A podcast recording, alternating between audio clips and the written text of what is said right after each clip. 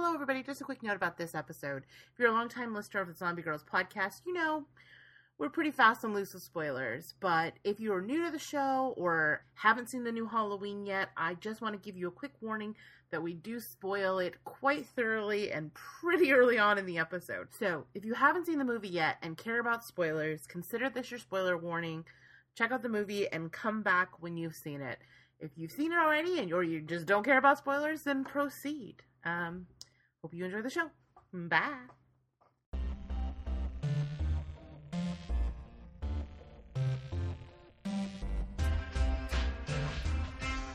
Hi, everyone. I'm Alex West, And I'm Andrea Subissati, and we're from the Faculty of Horror podcast. and you're listening to the Zombie Grrlz podcast.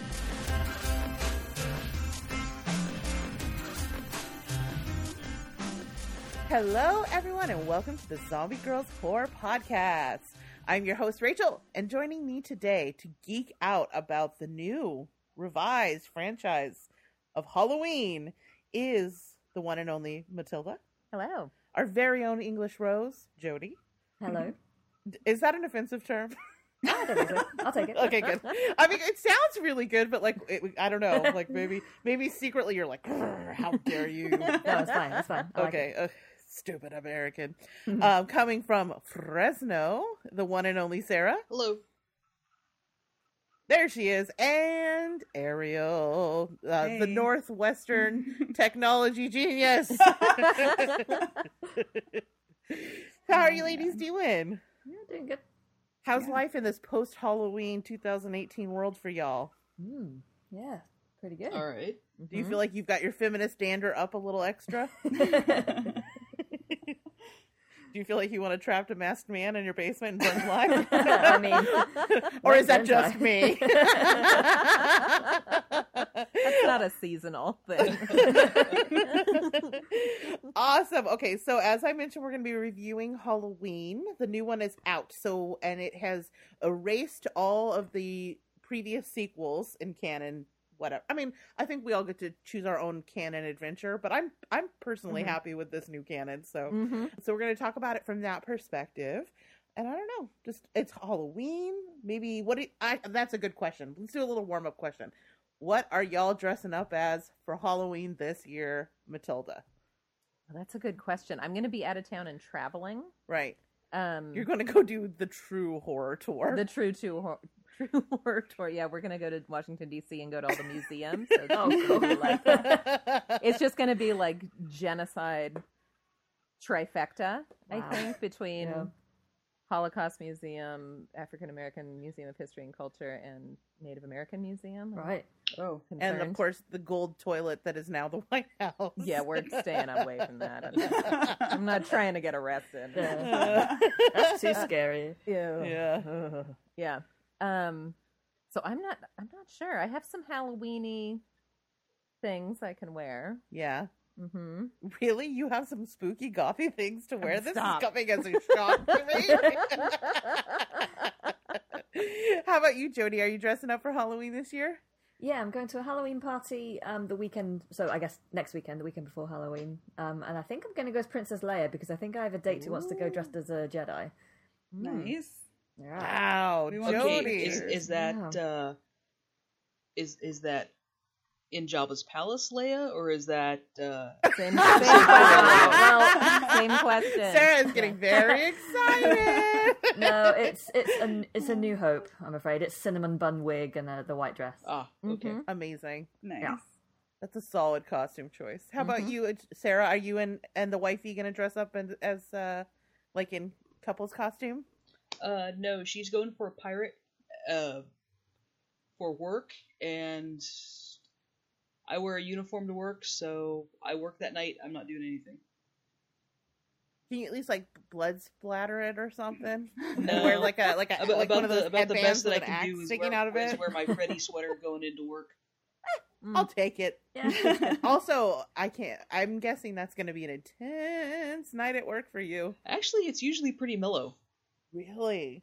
The movies have lied to me then. Yeah, uh, I figured Hall- for sure you'd be fighting Michael or Well, something. Hall- Halloween's pretty mellow, especially around here. They do a lot of the there's like you know a lot of huge churches that do the the trunk or treat thing, and a lot of schools do that too. So, um, you know, the kids aren't going aren't wandering around the streets trick or treating, and then Oh, um, weird. Mm. usually usually Halloween and Fourth of July for the most part are like our two slowest holidays. Yeah.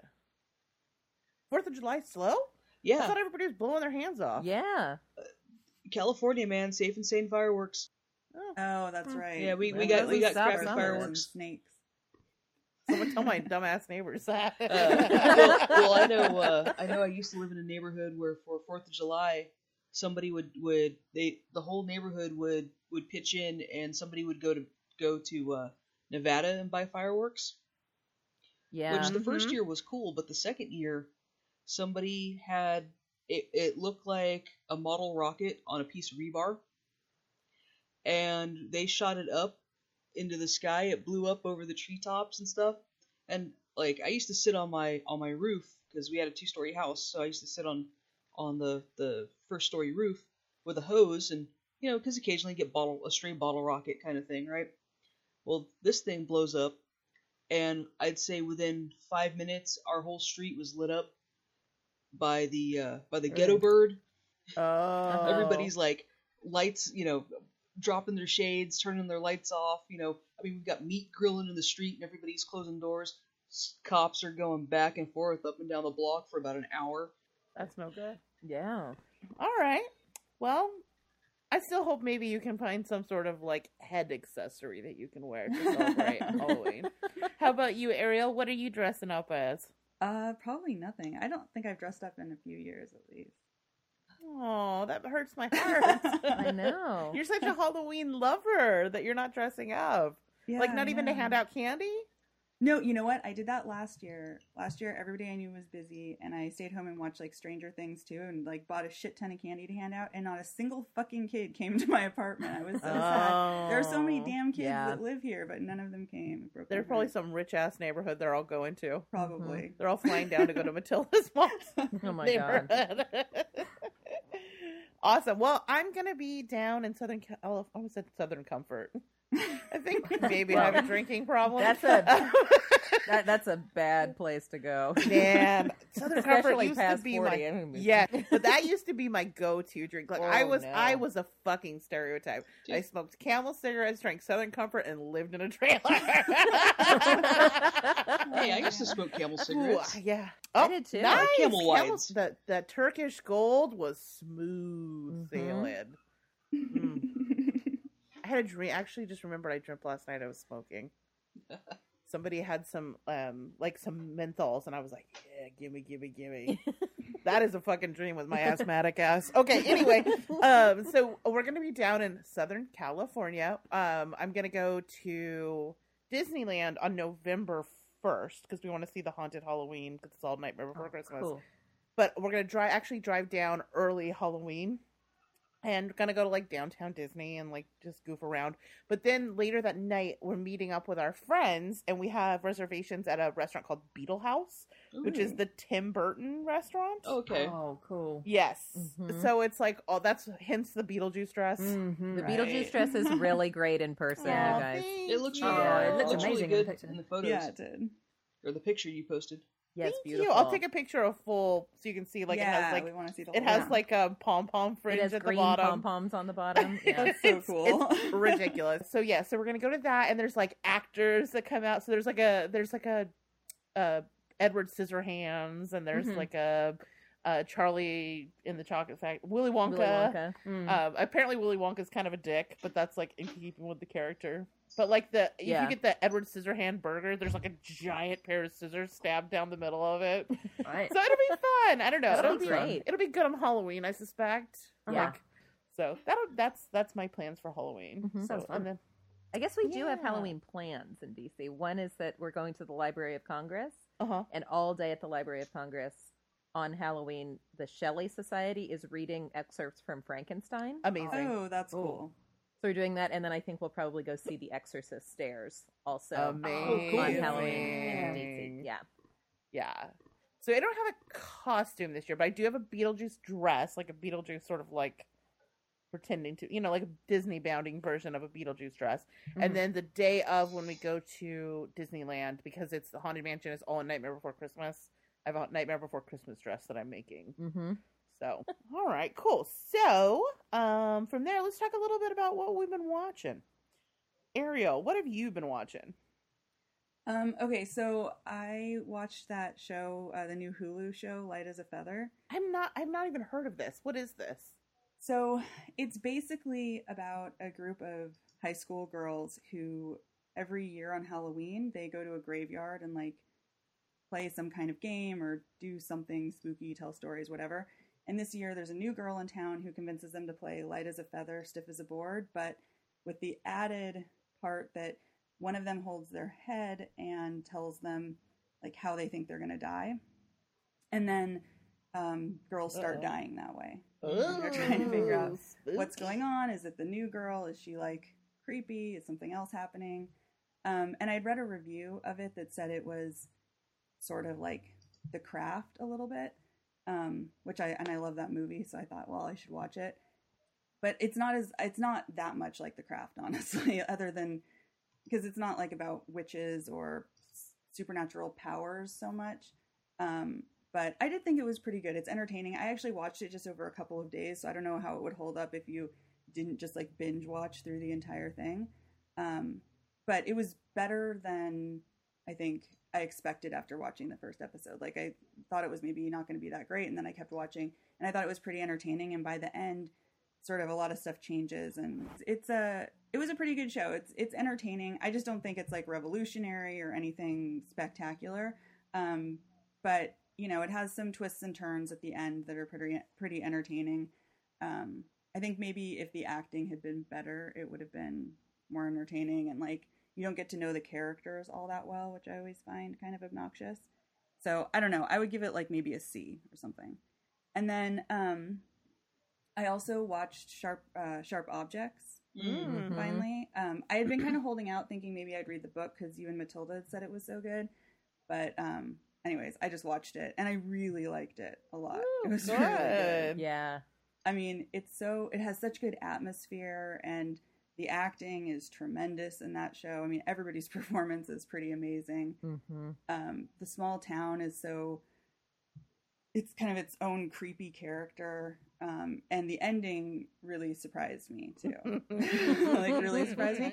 Luckily, I had been listening to the um, uh, a podcast where they had said like make sure you watch past the credits because otherwise I would have just turned it off. And Oh, I like- didn't know that. Oh. We're a little bit behind, so that's good to know. Oh, okay, yeah. So there are two stingers at the end that show you more of like what actually happened Mm-hmm. um, that are really good. Wow. But the the ending with the dollhouse like really was amazing. Yeah. Yeah. that dollhouse thing is one of those like standout Yeah. moments of reading a book in my life. oh, The okay. thing Yeah. with the- yeah. Okay. Yeah. yeah, that's a. I don't want to spoil really it for people. No, but I feel so like Gillian good. Flynn, like Margaret Atwood, has a like, man, Mhm. you got a fucked up brain. Yeah, in like the yeah, be- in the best way. Like, Oh, how yeah. can we make this grimmer? Oh, Yeah. there we go. yeah, and it just keeps getting worse and worse. Like the last two episodes or something are just, it's just crazy how Yeah.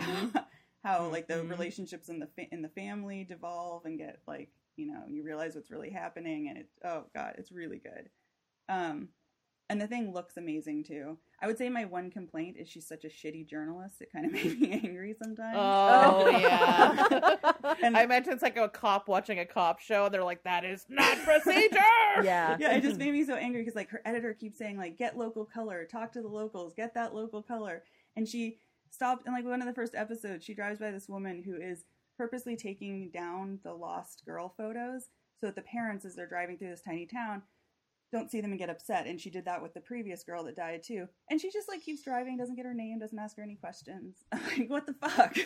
Right. but Right. And the way she Ariel treats would her not do sources that. is Oh, yeah. well. a little questionable, I'm Just a assuming. tad. I I'm mean, I know she's supposed to be damaged and and Yeah. she's not like she's an alcoholic and she's not acting in her best interest or really doing what she should. But come on. Plus, those articles were supposed to be like groundbreaking. Everybody's reading them and they're like six paragraphs long or something when she's looking at them on Right. the computer. You're like the New Yorker. This is not Mhm. okay. Anyways, but I loved the show. It was really good. Yay! Good. Awesome. I de- I mean, I need to get. I'm a little behind. Yeah, I feel you like should I've- keep watching. It's oh yeah, I so definitely good. am. I definitely am. It picks up the pace. At Oh, the does end. it? Yeah. Oh yeah. Mhm. Yeah, because it's kind of a slow burn in the beginning, and you're just getting little pieces of things happening, and then it just like keeps gut punching you. In the last Yeah, in the couple last episodes. couple episodes. Woo. Yeah, Nice. All right, Jody, what have you been watching? Mm, oh, I've got so much TV I need to catch up on, including Sharp Objects. And I um, know. Yeah, I'm- I've, I've the got struggle is real. Yeah, I- I've got a few friends who gave up on it who hadn't read it and said, "Oh, it's just too slow." And I thought, well, I've re- I've, I've read it, so I know where it goes. So I'm keen to keep Mhm. going. But that's, I haven't seen any Handmaid's Tale season two yet. I haven't seen any Killing Eve yet. There's, Mm. there's so much I need to catch up. Mm. on. Anyway, um, so I watched this Australian movie called The Hounds of Love, which I think I feel like maybe Sarah recommended a, did. while ago on the cast. that's yeah. based on like a true murder thing, Yes. right? Yeah, which I didn't realize, but then I think Yeah. they did it on My Favorite Murder. They mentioned Yeah, they it, and, and I can't remember the name of the case now because I wanted to go back and listen to it now that I've seen the film. Um, and this film is bleak. It's not super graphic, but it's it doesn't need to be. And Sarah, I think you mentioned that as well. That you don't see like kills happen, but you'll see you know they go into the room and close the door, and then they come back out, and you just see Yeah, you, know, the, you see the paraphernalia on aftermath, floor like and the, the exactly. Yeah. you see exactly what you need to. yeah. Well, it's it's like And, the yeah. it's like that scene with the dog. You don't see it, but it's actually I Mhm. think a little worse because you hear it. Yeah, yeah, yeah. It's rough, and it it, it reminded me a little of. Um, do you ever see that film Red, White, and Blue? Uh, that's the That's one also- with the with the female, right? That's HIV positive. It's the one. That's right. That's the Yeah. one. Yeah. It kind of gave me a similar feeling to that, just like a really bleak, like, uh, like Yeah, kind yeah, of I can see that. depressing vibe. Mm, yeah, but it was really good. Um, I really liked it. Uh, it's hard to recommend a, a film like that though, because usually we go, "Oh yeah, this horror film's really cool. It's got really cool kills. You should definitely watch it." But this was like, woo, okay, but yeah, um, interesting. I guess Mm. if you're into crime stuff. Yeah. Yeah. Um, so and then- uh, uh, my uh, what is it, Miss Fisher's Murder Mysteries fan. I don't know that I can watch a dog go through that. yeah. I mean, uh, we'll, we'll track down the episode of My Favorite Murder, and you can, if you haven't heard it yet, uh, maybe see if you want to watch the film that's based on it. Maybe. yeah. Yeah, I've been meaning to watch it for a while, but I just haven't kind of gotten up the courage to actually Yeah. do it. Yeah, because it's pretty interesting because it's about this couple who, um, who you know, they pick up young girls who are they're not like deliberately hitchhiking, but they're kind of like, hey, do you want a lift? And and they've got like a like a baby's like car seat in the back of the car, so you think, oh well, it's you know they've they've got a kid, they're obviously trustworthy people, and then and that's how they they lure the girls in and kill them. Um, so yeah, it's, r- it's rough stuff, but it was good. Yeah. Um, and then the other movie I watched um, in the UK, it's called February, but I think in the states it's called The Black Coat's Daughter. Oh, okay. Yeah. Oh yes, yes, Mhm. yes, yes, yes. Yeah, so you guys have mentioned that, and I, I kept seeing it on this list of kind of like under the radar, like you know, hidden gem kind of movies, and it's great. I love like I almost don't want to say very much about it um, because I, I didn't really know anything about it other than um, so these these two girls get kind of uh, stuck in a in a boarding school over the, like a uh, winter holiday, and uh, and I think I assumed it would be like oh it's, it's probably like The Shining, um, and it's not. No, it's nothing not. like the Shining. Yeah. um, and that, that's kind of all I want to say, really, because it, it, it messes with time and some other stuff, and uh, it's really slow, and all of a sudden, like bang, bang, bang, bang, like things happen. You're like, holy shit! And Yep. yeah, I I love that. I'm really keen to watch it again already. So highly recommend. It's on the UK Netflix if people want to watch it. Called February. Um, I don't know if it's on US Netflix or anything, but yeah, that's a that's a high record. Yeah. I think I'll I think we that had that one. was on our top ten last Yeah, I year. had I it feel on like it was on a couple of last yours lists. I'm remembering. Yeah. It is a, it's very much a slow burn, but like there Mhm. is one visual in that moment that Yes. is like Are you talking about the boiler room? that, and also I think in a hospital room. Oh yes, yeah. Mhm. where Uh-huh. you see a sh- or no a bathroom. It's in a bathroom where it's just like Yeah. burned into my memory. Right. Yeah, good Yeah. stuff. Yeah, good it's- stuff. It's got the new Sabrina in it. Yes, it does. Which I mean, I know it's kind of teeny boppery, but I cannot wait to fucking put that. Oh, in. Oh, yeah, I, right. I can't wait. Yeah, I- That totally trailer to looks- that. Are you kidding? and like I knowing now that Clive Barker did all like the artwork for it. Oh, I didn't know that. Yeah, that's yeah, really cool. it looks solid.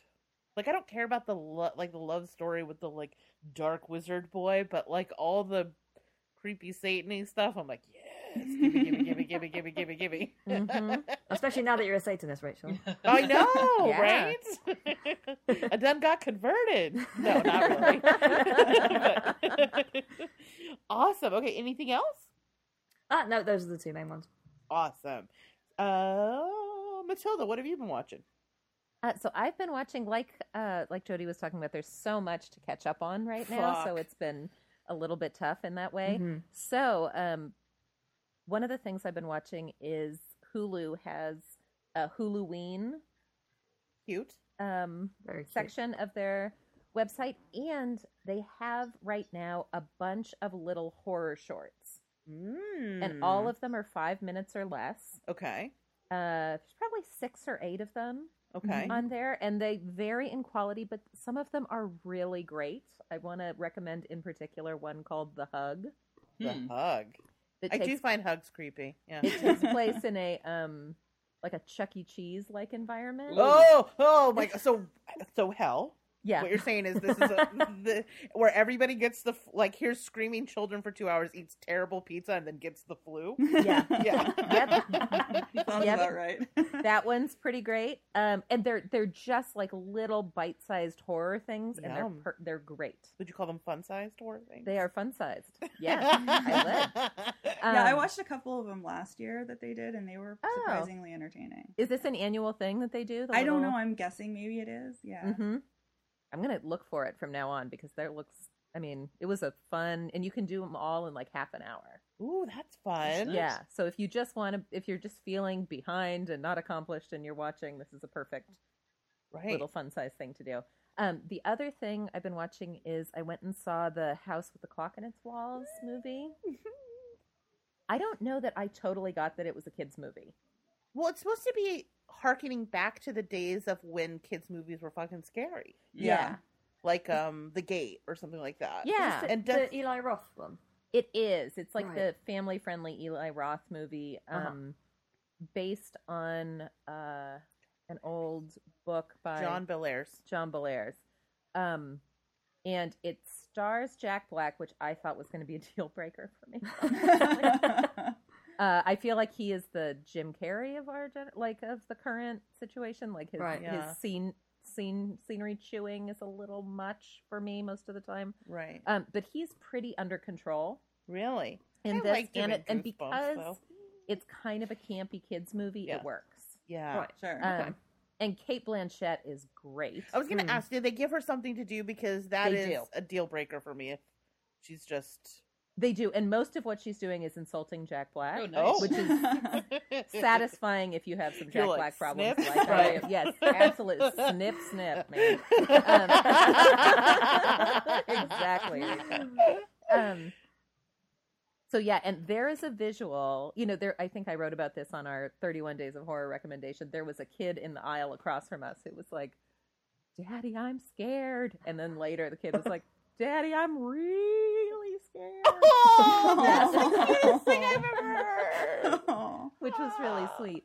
Um, so I think it would be effective for like if you were like around ten ish, Uh huh. Mhm. like if you have a kid in your life who's um, a little younger. I think it's actually pretty great. There's a pretty great like uprising of the pumpkins that Cate Blanchett has to fight. All Mhm. right. Um, there's some good stuff in there. I will say that the kid, not the main kid, but the kid, the cool kid from school, I know it's not his fault, but he looks so much like Ted Cruz oh, no. Oh, that's a curse. that I was like, ugh, fuck that little kid. Anyway, it's not his fault. It's not his fault. Um, can't my help God. his face. he can't help his face. And there is a visual at the end of the movie that is supposed to be played for laughs. That is one of the worst and most disturbing things I've ever seen. Worse and most disturbing is in like, ooh, that's creepy, or worst and most disturbing is in like, I despair for humanity. Uh, the first one, super creepy. Okay. Wow. Okay. If you want to know what it is, I can tell you. Oh no, I'm gonna see this movie. You're gonna see this movie? Oh, I want to know. Yeah, it sounds I- like fun. My favorite books when I was a kid were John L- John Bellairs movie books. Like, I that was my horror j- books that I read as a little kid because I discovered them in the bookstore because the, all of the covers were drawn by Edward Gorey, and I was obsessed with Edward Gorey from Yeah. the Mhm. opening of Mystery, and so I grabbed the first one I read was The Chessmen of Doom, and I was fucking hooked. So I am deeply excited. I hope that they make more of these movies because John Miller's is my favorite. Yeah. So I mean, it's for sure an Eli Roth movie. Like, there's a young girl in the movie who is completely two dimensional and just the prize for the Mm. little kid, like the little kid, like the romantic prize Wah, for the wah. little kid protagonist. It's a, it's a bummer. Um, and Kyle MacLachlan doesn't have enough to do. Oh, that's my a opinion. shame. Which you know, yeah, you know how I, mean, love it, Dale yeah. Cooper. Yeah. So, uh, but but it, I think it's worth it. Okay. I think it's worth it. It has some issues, but there are also some pretty effective things. There is, uh, and the set design is gorgeous. Ooh. Set design is absolutely gorgeous. Ooh, I'm excited. I really Mhm. want to see it. The set like, design is like uh, what I want Tim Burton stuff to still be, but is not anymore. mm, R.I.P. Okay. Tim I know. Tim R.I.P. Taste of Tim Burton. Yeah. Yeah. Yeah. That's kind of heartbreaking. It- I mean, Yeah. So I recommend it, especially and especially if you have a younger kid. awesome. Okay, so I think that sounds like a big recommendation. I know I definitely am going to check it out. Sarah, what have you been watching? Okay, well, I found a goofy little uh, film on Amazon Prime, and it's listed twice. Once it says it's not available, it's just the trailer, but if you look further, it it's there. It's called Head. It's from 2018, and it's uh, the synopsis is a group of 20 something puppets go on a weekend camping trip. They begin to unravel a mystery about a gruesome murder that occurred in the area several years prior. Will they uncover the truth before they suffer the same fate? And, Whoa. Mm. and honestly, it's just fun. It, like, you know, like uh, there, there's a beheading that happens where it's like they they took like a salmon fillet with like the bone still in the middle and shoved it in the in the puppet. So you know, just just like goofy stuff like that. But like, it's been a while since I've seen a movie, that, especially like a horror film, where I feel really invested in the characters. And like one of the characters eh, was one of the characters, especially. I'm like, no, not him. Oh, no. Yeah. So it was a lot of fun. I, I suggest checking it out if, if uh, you know it's it's it's fairly short. It's only 62 minutes. And Cool. then uh, awesome. Mhm. and then the other uh, thing I've been watching is uh, Net- the Netflix series, The Curious Creations of Christine McConnell. Oh yeah, yeah. Mm. And oh man, that that show is something else. I I mean, uh, aside aside from the stuff that she creates, where she's like, "Yeah, this will only take you, you know, a couple of hours, and you know, you can make it with a few Oh. things that you have laying around your house." And it's like, okay, who keeps baling wire and latex around there? Well, I, I mean, I know some people do, Well, but you know, she's like, she's like, you know, like she makes she makes wings for somebody, and she's like, you know, these wings, you know, all in total between the the uh, the layers of latex and tissue paper, it's thirty six layers, and I'm like, who has time for this? But I know. I don't Yeah. have But- an art department in my house, of like fully staffed art department. right. but but she's got she's got uh, three sidekicks that Yes. are just Mhm. fucking hilarious. I love the Obsessed with the cat. Yes. Yes. the mummy Dude. cat is amazing. The uh, Oh, Rose is where it's at. I know. Rose, I, it's how did I totally know about your Rose favorite and was going to be the bet- horny raccoon? The Oh, raccoon is It's about. Rose. I can't. Uh, yeah, because the, the characters are Edgar, who's a, a werewolf, or Yes. a, you know, um, Rose, who is a resurrected raccoon that she stitched back together. with a skunk tail. Yes. A fork for A fork for you have. PTSD when you saw that, Ariel? Thanks for reminding me, Rachel. She does My now. Pleasure. And uh, oh, I can't remember the cat's name, but he's a Hmm. resurrected Egyptian mummy cat, mummified cat. He's so amazing. He's pretty funny. He's really great. He's a little too much like Stewie on Family Guy for me. I really? hear it is, is his level of cat pride Yeah. I love. Yeah. People Like used to worship me. But yeah, I see what you mean about the stewiness of it. Damn you! Don't do that to me. Sorry. I just it'll it'll just strengthen your love of Rose. The okay. rac- the I horny see what you're raccoon. doing. I'm, She's I'm, I like Rose. I like Rose. Yeah. Yeah, Dita Von Teese lives in her mirror. oh, I haven't gotten to Dita Yeah. yet. Oh, and yeah. her clothes and makeup and hair. Oh my just god, her awesome. fucking dresses. I know. wanna murder her. She so shows you how to make a dress in one episode, and she's like, just sew this and this and this, and then you have this like gorgeous designer gown. a red Yeah, satin, bitch. a, a fitted red satin ball gown. Exactly. Yeah, right, bitch. Satin? Yeah, No, right. I don't Okay. think so. the first episode where they're welcoming Edgar and and uh, Rose knocks down the uh, the giant cake house that she built, and she's like, "It's okay, I, I, I, have like, another seriously one." had like heart palpitations when that thing broke, Well, and I I was like, "She is." N- I realize this is a scripted fictional thing, but she is not fucking angry enough. it's gets ruined. Well, there's there's one of them where she makes little uh, candied brown recluses, and she's like, "But if you want a Black Widow, date me." I'm like, "Okay." Sarah. Awesome. Well, those sound like really great recommendations. I definitely I've only seen the first episode of the Create Curious Creations, but it's it's so delightful. I'm super super into it. yeah, it's pretty And great. I feel like finally we found kind of a baking show to get Sarah on board. Yeah. Yeah. We just needed a hot goth chick on it. Yeah. okay, so what have I been watching? I have not not really been watching that much. I have a, a huge list of horror movies to watch before our Mhm. year end, year in review. Mhm. But like I just I have not been watching that much. The one thing I've been watching is The Haunting of Hill House, but I haven't finished it yet, so I don't want to like spend a bunch of Oh, time I haven't seen about any it. of it yet. I really, really want to. Are you Oh. enjoying it so far, though? It's so good. oh, good. It's so fucking good. I can't even. It's really good. And I heard a, a review of this, which made me think of you. And I was I meant to send it to you, but then I got distracted because I don't know something shiny uh, but someone was saying who was a big fan of Shirley Jackson was like. Yeah.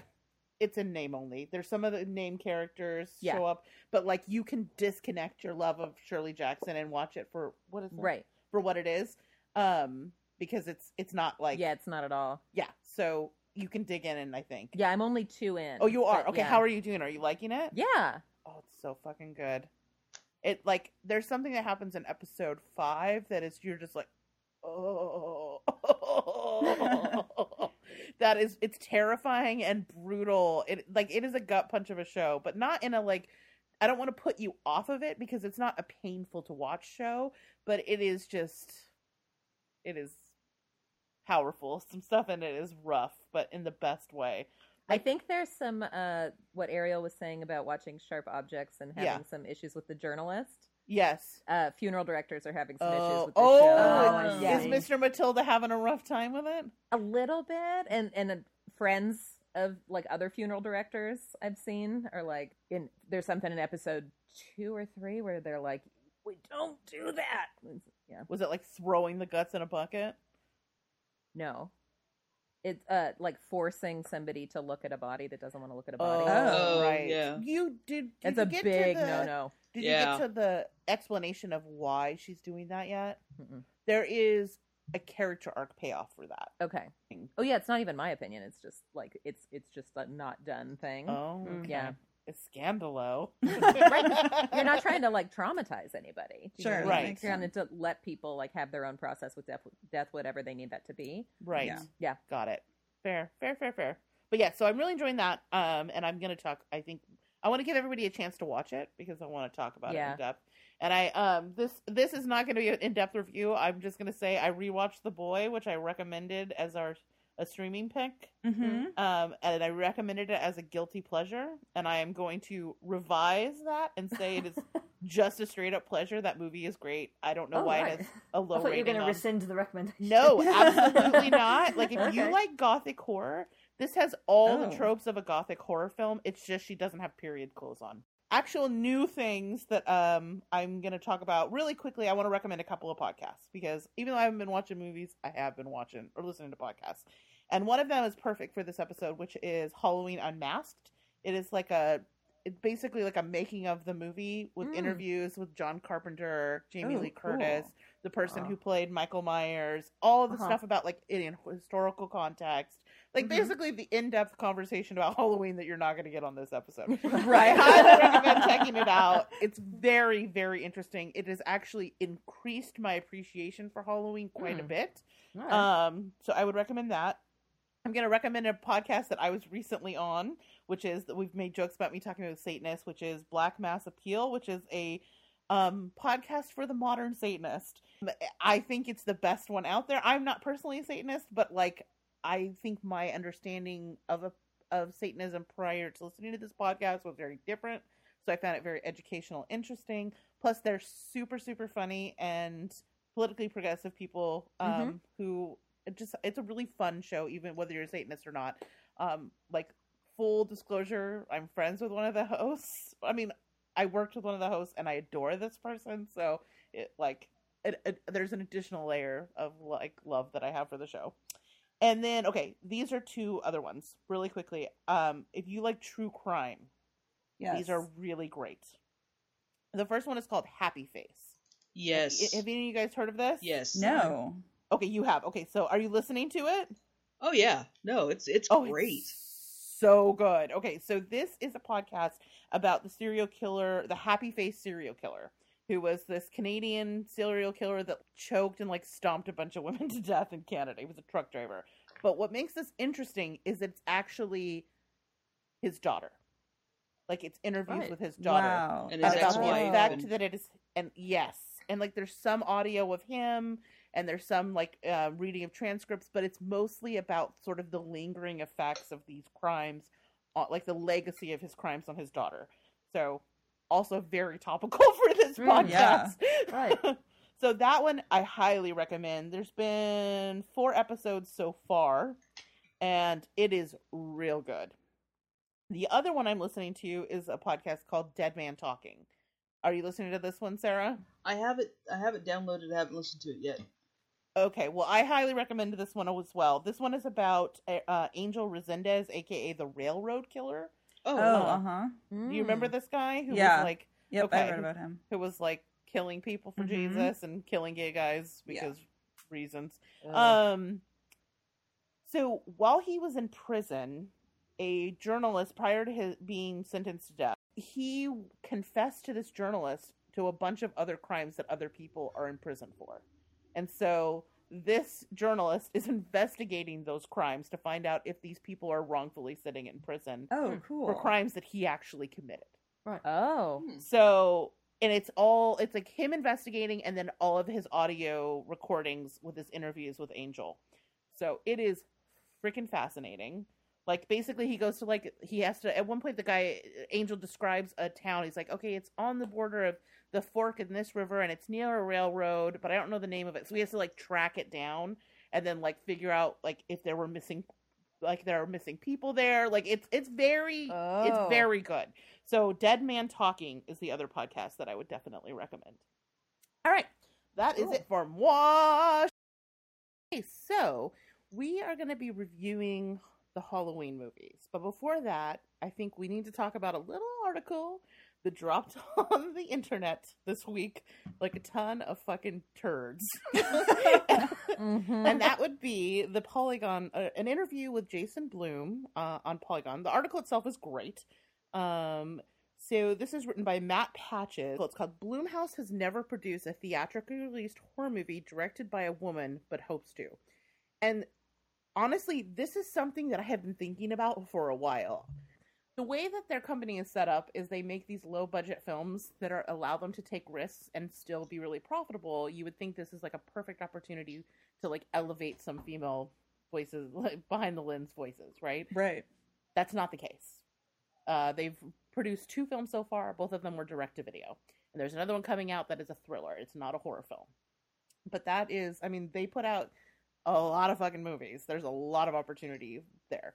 So anyway, so uh, Matt Patches, the art, uh, author of this article, asked Jason Blum about it, and Jason Blum had a, I'm going to call it tone deaf response. Um, does somebody here want to read that? There are not a lot of female directors, period. and even less who are inclined to do horror, Blum says. In a I am a massive admirer of Jennifer Kent. She's the one that did Babadook. I've offered her every movie we've had available. She's turned me down every time. Kent was not available for comment at time of this publication. Mm-hmm. During our call, there's another name Blum struggles to recall. A woman to whom he's thrown projects left and right. But he's so driven to figure out the name that, in a true Hollywood move, he summons an assistant, then later a Blumhouse exec on the phone to help him remember. Who was that woman that we met with a with a bunch of times on the movie that we have at Sony? His associate rattles off names. Karyn Kusama, Mimi Leder, Zoe Lister Jones, Sarah Gertrude Shapiro, Katie Aselton, Lynne Ramsay. No, she wouldn't touch this with a ten foot pole. Blum's Blum's exec says Blum's executive colleague. The Blumhouse Rolodex runs deep. Mhm.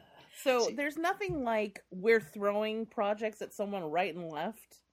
That there's nothing like not remembering that person's name. To Yeah. really Right. underscore just Yeah. how essential it is that they get this really woman behind the camera. value. working at it. How- Yeah. How much you value them. Yeah. Oh, Yeah. mhm. Uh-huh. okay. It's just a- and the the name dropping. It's just it's ridiculous. It's like, well, we've Yeah, called all these it- it- people and it they turned me of- down, and, and, you know, it's like, okay, well, it's it's it's like that guy that's like, I'm a nice guy. I don't know why girls won't date me, yes, and then Mhm. is Yes. the first one to be like, well, I'm- fine, you stupid bitch, don't you know, go Yeah. Right. you know, go date a jerk. Mhm. Yeah, exactly. Or I'm not racist. I've got loads of black friends. Yes. Yeah, that's exactly it. yes, Yep. Yes. Yeah, Like I can name like ten female directors. I'm not gonna give them a fucking job. Yeah, I'm not gonna I actually can hire name them, but I know who they are. Yeah. Am I woke or what? Well, it's also Right. like I invited them to come to my unfriendly, you know, all Yeah. dude company, and they keep turning Mhm. me down. So it's really their problem. Right? and like I it's spoke not- to two of them. Two. Yeah. What do you want from me? I've spoken to two vagina havers. What the fuck do you want from me? I mean, but also, it's- e- e- even if that is true, like I've offered her every movie we've had available. Well, what's available? Like maybe they're just being offered the dregs that they don't want to do. yeah, Yeah, yeah. maybe nobody, and she's maybe nobody wanted to have their name turned me attached down to every Snakes Out of time. Maybe that, Right. right? Yeah. yeah. Yeah, I mean, I just, I guess I, this is the kind of thing that infuriates me because, like, it is, like, there's enough cover there for them to be like, well, he tried. But- Mhm. The, the reality is, he is in a position of power. If this was actually a priority for him, there would be women behind the camera. And I Mm. say that because I'm sure there are more than two male directors who have turned down projects, and yet he's able to still churn out a lot of movies every year. Yep. I don't know that I have a whole bunch more to say about it. He did follow up with a response on Twitter because apparently he heard from some people. Yeah. Because I'm sure there are a lot of female directors out there who'd be very excited to have the opportunity to do a Blumhouse film, Mhm. and they made their voices uh, heard. I know because I follow a few of them on Facebook, and they all had a lot of feelings on the subject. Nice. Yeah. You know what I mean? So he responded on on uh, on Twitter Yeah. and he said, Thank you everyone for calling me out on my dumb comments in that interview. I made a stupid mistake. I spoke too quickly about a serious issue, an issue that I am passionate about. Over 50% of our audience is female. Yes. Over 50, although you would never guess it by the way that fandom is treated, but whatever. Mhm. Uh, over 50% of Blumhouse execs are women. That actually, I do like that. I don't know if it's true, but I like the I sound hope of that it is. and also it's kind of like all right sisters don't do the thing where you climb the ladder and then close the door behind you if you if this Mhm. if half the execs are actually women they need to be doing a little bit more but whatever i guess i can't blame them i don't even know any of their names Well, they sent a nice PR person down to write this Twitter they statement. so- sure did a lady wrote this yeah. for sure hmm um, over, uh, let's see here. Some of our most successful franchises are anchored by women, including the one opening tomorrow today, led by the biggest female legend in the genre. But we have not done a good enough job working with female directors, and it is not because they don't exist. I heard from many today. uh, the way my passion, my way my passion came out was dumb, and for that I am sorry. I will do better. Mm. What do you guys think about this apology? I mean, I mean, it's better than nothing. But if if it was an issue he was so passionate about and he spoke too quickly, what like why why wouldn't he speak honestly the first time if he was that passionate about this issue? Yeah, I agree. I feel this feels very PR. Yeah. But Yeah. it feels very like I just care so much. I just care so much about this that my mouth ran away with me in the interview, That doesn't which doesn't make, any goddamn sense. Mm. I guess like my frustration at this is partially with the dumb things he said, but like even more the defense of people who just really wanted to like cling to any little kernel. The idea that he spoke to two women exonerates the fact that he has never actually put out a theatrical release. Just it does not pass the sniff test for me. Well, and it's always going to be a work in progress, right? You're not Right. like, oh, done, Right, right? Like there's, exactly. there's still, yeah, of course. So I think that's that's the thing that's driving me crazy. Is like you can't just say like I would be open to it. Like if that's actually a priority and like if you have like a disparity of like privilege like that, like you have to actually do the work to make it happen. Like you can't just say like we would love to do something like that. You have to Mhm. pursue that. Mm-hmm. So And all you have to say in an interview is, "That is such a great point. I'm going to think about that." Do you know what I mean? Like, Mhm. it's just Right. take it in. yeah, Like, yeah, yeah. Going into defense mode is the worst. Ugh. Yeah, exactly. yeah, it just makes you look like an asshole. And it wasn't like he the had very the note. Yeah. Take the note. it Yeah. wasn't like he had like 10 reporters shouting questions at him. Like this was a sit down interview with one other person. He had plenty of time to think about his Yeah. answers and say the right thing. No, that's important. I agree. I'm going to think about that. Yeah. Like, yeah. Done. Maybe you should be a PR person. yeah, then- really, Matilda. But then- that. but then actually go think about it. Yeah, you know yeah, what I yeah, mean? Like, yeah, that's yeah. not a That's just step back one. Yeah. But But- the thing is, is it's it's extra frustrating because this is the production, like this is the the production studio that put out Get Out. Right. So I know that they have them in them to like do some really incredible, like outside the box taking, like Yeah. things that other studios would say, like nobody's gonna go see that movie.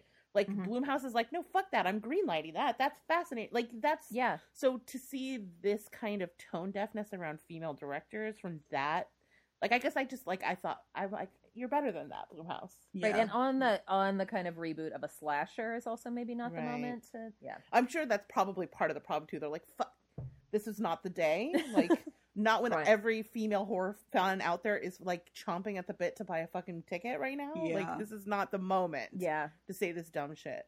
Well, it And it's obviously and didn't it's hurt. very mad. Yeah, I that's good to know. I haven't even looked at the box office. Did it do Uh, really they're well? saying uh seven. I'm sorry. Uh, ninety-one point seven mil- million worldwide this weekend. Mm. That's delicious. Yum yum yum yum. See, and, and that's the thing is, I hope my hope is that the takeaway from this conversation is that yes, he- I don't think he misspoke. I think he spoke his truth. Yeah. Yeah. But I hope that uh, my takeaway from this is maybe he's going to rethink his truth. yeah. And and and even if it's just as a business decision to like like they're gonna be like, okay, project get some fucking ladies in here, then then I'm I'm for it. Yeah, and So, like, hopefully having like the female directors that did speak directly to him and contact their company will open his eyes a little. Yes, I want to see a Soska sisters. I want to see a Jessica Cameron film. I want to. I would like Leigh Janiak, who is the person he was reaching out to, to actually make a movie because Honeymoon is so amazing, and I want her Mhm. to have lots of opportunity. I just feel like he has, and also Blumhouse is one of those brands where, like, like A twenty four, when you see it's a Blumhouse film, you like, as a horror fan, you're like, okay, this is interesting to me. Like, not all of the Yeah. movies are great, but like there is a certain, like, there's a certain level of risk taking that means you might see something original there that like it, you get excited about a Blumhouse film, and like I think I want to see some women get that that Blumhouse bump. Yeah. Mhm. Mm-hmm. All right. Anything else you guys want to say about this before we move on? And talk about his movie? no? Okay, cool. So let's start with a little film you may have heard of, may not. It's it's pretty niche. Pretty under the radar. We're gonna we're gonna brush we're gonna brush the dust off a, a hidden gem for you people. It's a little film from 1978 called Halloween. So, who would like to read the synopsis? I mean, it's very complicated. Spoiler alerts. I can do that. All right, cool. Here we go. All right, so Halloween was made in 1978, directed by John Carpenter, starring Jamie Lee Curtis and Donald Pleasence. On Halloween night in 1963, Uh, Six year old Michael Myers shocks the small town of Haddonfield when he stabs his older sister to death. After 15 years of being institutionalized and cared for by psychiatrist Dr. Loomis, Michael escapes, steals a car, and heads back to his hometown to begin killing again. Meanwhile, high school student Laurie Strode, played by Jamie Lee Curtis, is spending Halloween night babysitting while her best friends are off with their boyfriends. Soon, her um, friends are being picked off one by one, and Laurie has to face off with Michael Myers. So tell me about the first time you guys saw this movie. Hmm.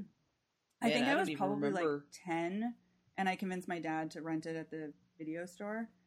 Um, I used to pick out movies just based on their cover, and I thought it looked cool. um, and I fell in love with it immediately, and then was like hooked on those kind of movies ever since. So, I mean, it's just an amazing movie. Everybody has to see it. I tried to get my niece to watch it, and she was resistant. It feels I feel like anything made before like 1990, I can't get any young people to watch. What's up with that? I don't know. I mean, Hmm. I shouldn't judge. I don't like old movies either.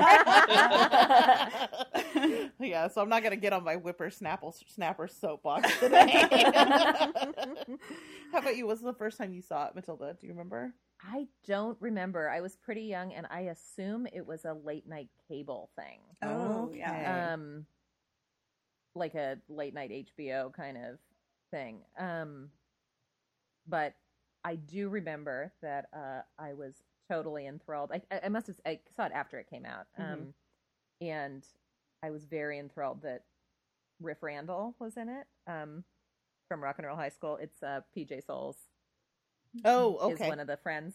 Um and I love her. I love her in Carrie. I love her Uh huh. Yeah. Rock and Roll High School. And I love her in this. I love her in this because as I watched it this week again, Mhm. her death scene, like she fully has cross she crosses her eyes to show she is dead.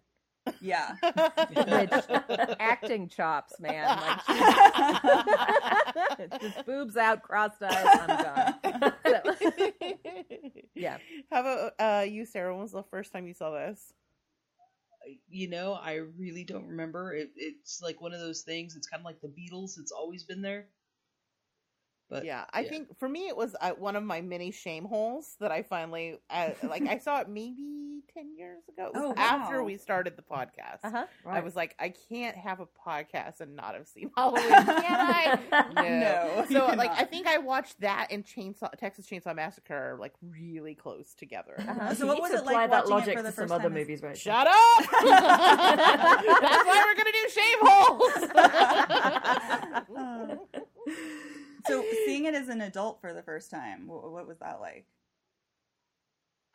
here's what I get every I get here's what all the listeners turn on me. Okay. I'm not a huge Halloween fan. Okay. Um, I'm with you. Yeah. I there are things I especially after listening to that podcast like that where they talk about the film craft craft of it and Mhm. the fact that it was like the first Yeah. I mean it wasn't the first slasher I know there's a lot of discussion around that but it like it really was the mold maker of slashers mm-hmm. and so like there is some of that that I really appreciate like um uh, for instance there in terms of filmmaking like the way that he uses um open space to Yeah. create tension like so that your eye is like trying to find Michael the way that he uses POV is really scary Mhm. um the way that they like there's a particular shot where she's standing by a, a dark doorway and he uh, is his face is illuminated behind her it's Mm, right. terrifying Yeah. um and i like that it created the i mean we'll talk about some problematic stuff in this that it in, unintentionally created but like it did sort of solidify the final girl and that the final girl th- that later on the final girl changes a bit but like in this she's like an everyday teenager Mm-hmm. with Yeah. crushes and an internal life and friends and a little rebellion with like the smoking pot and like she feels like a teenage girl and that part of it I really love. I think Michael Myers himself is very scary. Um it's a little disturbing to watch Bill Shatner turn into his mask. As he ages. like he's it's increasingly more recognizable. Um but I I feel I don't love this movie. I like this movie. I respect this movie. It's not. I don't have the the deep love of it that other people have, and I know that's going to piss people off, and that's fine. I mean, I probably have shitty taste in movies. It's No, cool. No, you it. don't. I mean, it's an honest response, and and you know maybe for some of us there is like a nostalgic factor that that makes it even bigger than it was but um i love this movie and i've probably That's fair. i've probably Yeah. seen i've probably seen it you know more than a dozen times over the years Wow. um i I feel like it's it essential viewing, though. Don't get me wrong. Like I feel like every Mhm. horror fan should see this movie, Yeah. Yeah even though it's not my personal favorite. Yeah, and I think you know one of my favorite things about it too is just the atmosphere of it, the you know the creepy factor of like this this guy watching you all the time and where is Mhm. he coming from? All the stuff you said about the camera work is so fantastic. Yeah. Um, the fact that there's not even that much gore in this movie. I mean, when Michael stabs his older sister, you don't even see the knife hit her at all. Right. Um, Mm.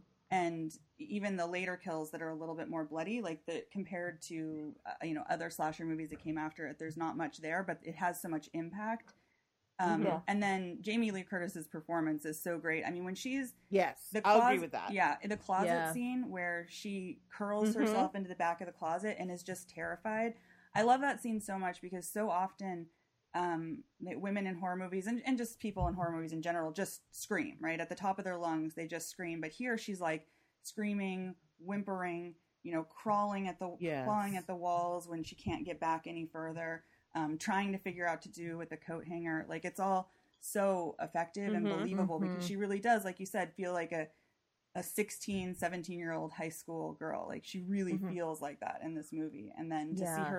Her sort of Mhm. terrified in a really authentic way was at least for me at, at a young age really scared the crap out of me so like in a good way though That scene when she's screaming as she runs through the street Yeah. is absolutely incredible. See, I feel I don't want to say I, I don't I don't love this movie, but there's about 20 minutes of this movie that I do love. Mhm. Mhm. yeah I would fair. say I think that's a better way of saying it. Like I don't Yeah. there's like a, Mhm. a handful of things that I really love about this movie and that final act where it's finally her versus Michael yeah is Mhm. fucking great. it's so And it's- good I and as much as everyone you know like uh, usually identifies with the slasher, like the actual killer or whatever. Um, I mean her her you, when you talk about her screams and her whimpers, they're incredible. Yeah. like they feel like the sound of fear, not the sound of a horror movie. Does that yeah make sense? yeah Mhm. no that's Mhm. exactly it it feels like real fear a real girl being terrified by this boogeyman you know and Right. Yeah. Yeah. And as I was watching it, knowing that the next day I was going to see the next movie, Mhm. like I was like, yeah, this would be extremely traumatizing. Mm. Like you, you know what I mean? And I think Yeah. you think of our final girls as being survivors, and then they kind of like walk away and they're powerful. But like knowing that we were going to be exploring her trauma in the next Mhm. film, like I was able to kind of like key in on that and thinking about that through that perspective, and her performance really lends itself to being like okay you know what i mean like Yeah. like Mhm. buying and investing in the idea that she came away from this with trauma Yeah. and i just love jamie lee curtis i just I do fucking too. love I know, her she's so amazing so much i would watch I- her in anything. Anything. I've watched some garbage because Yep. she is in it. Yeah. i just i love Halloween her as a person. Yeah. And i love her in, in, in as laurie strode. And I Mhm. think even though a lot of some of the problematic stuff that follows and things like Friday the Thirteenth, and yes, I do know things about Friday the Thirteenth, um, um, are unfortunate, but uh, her the, her character herself, I don't, I don't, I mean, I don't know, maybe I'm wrong, but I feel like there, there's, I have no complaints about Laurie Strode. Yeah. No, I would say it's more the other women in this movie who were treated in a particular way, right? Right. And like this movie Mm. definitely sets the stage for Right. a lot of slasher problems to Sorry, follow. loud fucking car. Well, Sorry, go ahead. well, um, somebody pointed this out on another podcast, and I wish I could remember who it was. But at about 84, 85, right around the time of uh, of the fifth Friday the Thirteenth movie, these Mhm. these slasher movies there had been such a big boom, and they were turning them out so so quick, and they and especially like Jason had exploded, Freddy had just come on the scene. It went from like knowing knowing your characters because I mean like uh you know pieces is, is dumb as hell, but you still are invested in the characters. Um, the original My Bloody Valentine, like you are Mhm. invested in the characters, and right about 84, 85, sort of about midway through the slasher craze, you get this where it changes where they're just body count. They're there for the fodder. Right. And Yeah. you know, it goes from you know, I've said this before, it goes from, you know, run Laurie, you know, hide Jenny to yeah, get her. Go go get her, Jason. Go get that bitch. You know, it's so Yeah. Yeah. I mean, like, and I I love a good kill, so like, yeah. no shame to people who are there, but like, there is something to be said about, and this is something when we get to the next movie about like genuinely caring about your characters Yeah. Yeah. Right. and how it does really enhance a movie. We talk about that a lot, but I think I really felt it in this these Yeah. movies. Like I really cared. I was I went into the movie theater yesterday ready to be pissed. Uh-huh. So, uh-huh, after that interview, uh-huh. so so yeah, what about you, Jody? You haven't had a chance to talk about it. Um, yeah, I feel like I came to this movie a little late as well, because I started um, not as young as um, as Ariel did with horror, but maybe when I was like twelve or thirteen, and I started on like The Shining and Mhm. Candyman and Hellraiser. Candyman. Uh, so- we should do yeah, that right. some- So- we need so to I do start- that sometime. Oh, absolutely. Um, so I came to like I guess pretty like relatively gory horror kind of early, and this came later when I was like maybe fifteen or sixteen. So by the time I got to Halloween, I was a little disappointed. Like, oh, it's kind of slow and there's not actually a lot of blood, and I had to kind of shelve it for a few years because I was like, I don't know, like it, it didn't live up to the to the Mm-hmm. Yeah. internal hype that I'd given it because it's it's you know it's it's a defining horror movie. We've we've said already it's not the first slasher, but it definitely paved the way for the kind of slasher blockbusters that came after it. Um, so it's one that I've had to go back to, and honestly, I don't think it's aged very well. Um, but I do love it. I guess like maybe for its uh, pioneering nature, I suppose. Um, and some of the characters I think I've warmed to a lot more. Like I've warmed to Annie a lot more in the Yeah, years. uh, mhm, that's like, fair. uh, yeah, especially relative to uh, the Linda character. Right. Right. Mhm. Yeah. But Laurie has uh, she's always just been like uh, an honest, realistic heroine. I guess she's not. Um, she she's not this unrealistic badass. You know, Right. she's she, she's a real girl, and you really care about her. And um, I, I hadn't really thought about it, Ariel, Ariel, but the way you you described that she wasn't really screaming, she's kind of like whimpering and crying. Like that's me. That's me in the closet. Yeah, Like, yeah. Yeah, Absolutely. yeah. so you can definitely relate to her. Um, and um, poor Loomis as well. like, everyone's just shouting at him. I know. God, Doctor Loomis, damn you for letting him go. And he's like, I fucking been telling everybody for 15 years not to let him go. My fucking go, best. Damn it. yeah. So Loomis, what do you Mhm. think of his uh his therapy techniques, Matilda? In the first one, Yeah. I mean, Are you, are you supposed to give someone treatment for 15 years and then want them to die? Yeah, Are, are you supposed to call them evil to their face? Actively hunt them. Yeah. y- right? Yeah. I mean, there's a suspension of disbelief. We'll talk in the next one about my issues with the. Oh, I'm looking forward to that. Jesus. yeah. So comparatively, he looks pretty good. okay. All right. Wait, All right, Matilda, so you, mean as you, you don't pre- carry no. a penknife with you everywhere you go? Uh, Oh my God. uh, I We carry, no, I carry my bo- my accent though. Yeah. I, Sorry, anything else we want to say about Halloween? I know we kind of went through it quickly, and I want to make sure everybody has a chance. It's just stuff that I think has definitely is well trodden Okay. territory in kind of like feminist critique of slashers, right? But the it did strike me on the most recent watch through of the original that the sex noise, death noise hmm Mhm. soundtrack Mm. is deeply similar in a way that Right. I found pretty troubling. Um, and yeah, I mean, it does all the things that Rachel, you had said you'd listen to a po- the That Halloween Unmasked. the yeah. Halloween Unmasked podcast where they were like, "Oh yeah, we see it now. We see how Yeah. we started this train." Like the thing that happened came out of this unintentionally and now this is taken from halloween unmasked so listen to that podcast but Mhm. um they talk about how the sex noise death noise was not supposed to be the same and it just kind of worked out that way and that they also did not want to create the archetype of sex equals death Okay. that that was an unintentional thing that happened Right. that they're that i don't think john carpenter's super excited about Yeah, boy, other directors got that message though. well, Yeah. the next per- the person that picked up the the baton, Mm-hmm. the machete, would be um uh, Sean Cunningham, who directed Night- uh, Friday the Thirteenth. Yeah, he he, came- really went for it. Well, he came Mhm. from porn. yeah. Oh, I didn't realize that. Yes, so like, oh, that makes so much sense. So he was not like, let's get into the nuances of girlhood. You know what I mean? He Mm, was like, mm. I saw boobies, I saw blood. Let's let's make it more violent. Let's like let's porn it up, which is great. Like those, the you know those definitely have a place in the So it shouldn't be an excuse. You can make decent porn without making it a Yeah, problem. Yeah. I don't feel like '80s porn was like super. That, yeah, it's not a Right. bastion of progressive. No. No. But, um, Yeah, I've read before that, and and it makes sense. Like Halloween, isolated on its own, it's like you have three main girls in the story, and you know, not thinking about anything that came after it. It's just showing like a fairly, you know, like a somewhat representative, um, like representative characters of like what girls are doing at that age, right? I mean, one girl does have sex with her boyfriend. They're smoking cigarettes. They're drinking.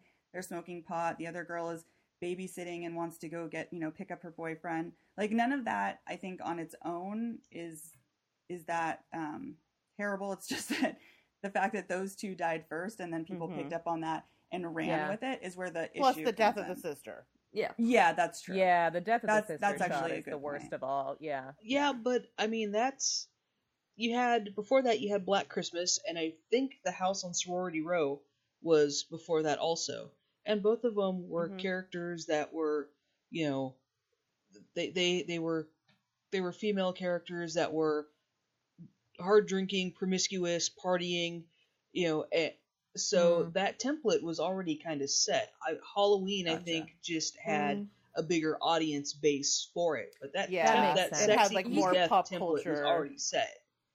You Yeah. could link it all the way back to Psycho as well. I mean, Janet Leigh's character, oh yeah and tying premarital that sex. back She's having an affair. as well. Yeah, Mhm. Yeah. yeah, yeah. Mhm. Yeah. That makes sense. That's a good point. I always just think of this as think kind of the beginning iconic slasher of right that well i mean it was so big and it made so much money that Yeah. everybody Do you, you know, think watched it and followed it society and culture punishes women's sexuality? Is that what you're saying? the horror never Wait, what? Uh-huh. You're blowing my fucking mind. Maybe it is still maybe it is still accidental in this movie though, because do you remember the bit where um when Linda gets killed and she's on the phone to Laurie yeah and Laurie's going, "Oh, you're pretending to be killed." I like I I, I seem to remember watching that and, and thinking. Oh, she's like, oh, gross, you guys. Why do you have to call me while you're having sex? But she's not. Right. She's like, oh, you're pretending to be killed. Like, so even to her, it wasn't obvious. So maybe, like, it was. Maybe they were pretty oblivious when they were actually making it that they weren't really making that link. Yeah. Right. yeah. Yeah so you know who we have not talked about before we move on? We probably should talk a little bit about Michael.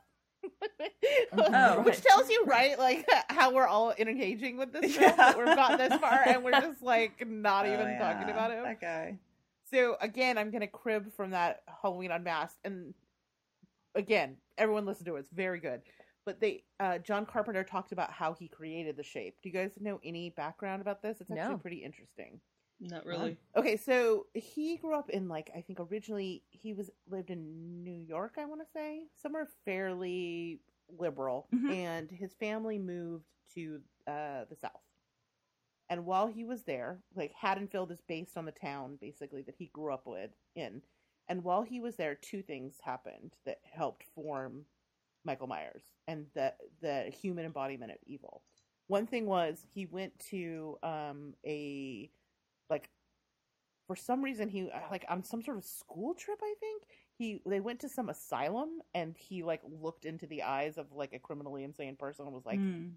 that there's pure evil in there like this is someone that would definitely kill you if they had the chance Mhm. hmm and then also he had come from a fairly progressive or liberal uh, background to the south where people he knew and parents and grandparents of people he knew actively like killed black people oh my god but then were like uh like uh, like they would be like normal in every other way but then like grandpa dr- purposely ran over a black guy or holy shit i've never heard that before. normal in every way, but we go into like the part of town where African Americans live and shoot into their houses.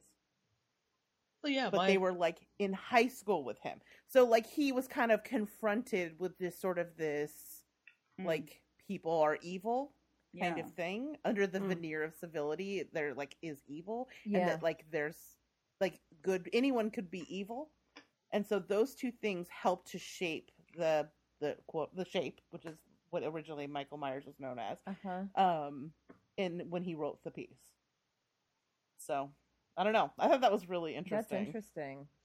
And it is not yeah like it- it was definitely like john carpenter had a hard time living in that town like he Yeah. was not Mhm. Right. not into that at all so yeah again really great podcast highly recommend Yeah, sounds good.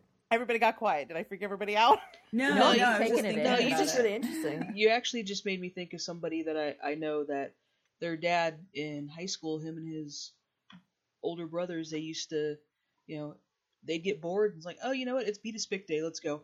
And they'd Oh, go into the into ugh. uh, East LA and beat up uh, Mexicans. gross Yeah. yeah. fucking gross Mm. all right so what do you guys think though as michael myers as a character so now uh, with the, the addition of that little background information any thoughts on him as a killer or a character Well, I mean, the just fact the that he just that there's like no rhyme or reason. He just chose this day, and I think Judith Myers was more of a victim of opportunity, hmm you know, and then it's like he got out and he's only been two places in his life, Haddonfield and the institution.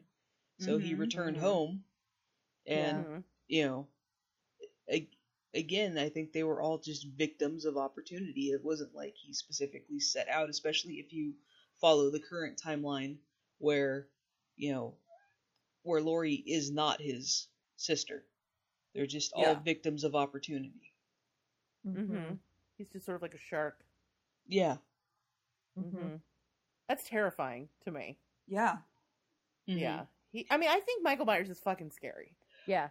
he's really really scary like i mean he's like an excellent metaphor for some real life scary shit but he also is just a really scary masked killer Yeah.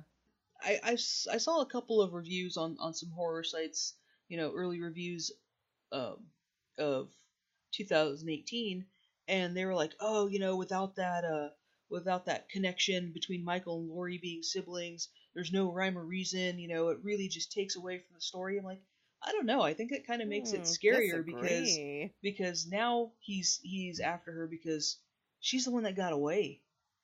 Yeah.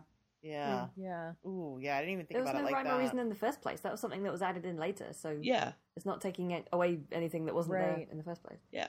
Mhm. It's Yeah, just I think no it rhyme makes or reason other scarier than because she you got can't- away.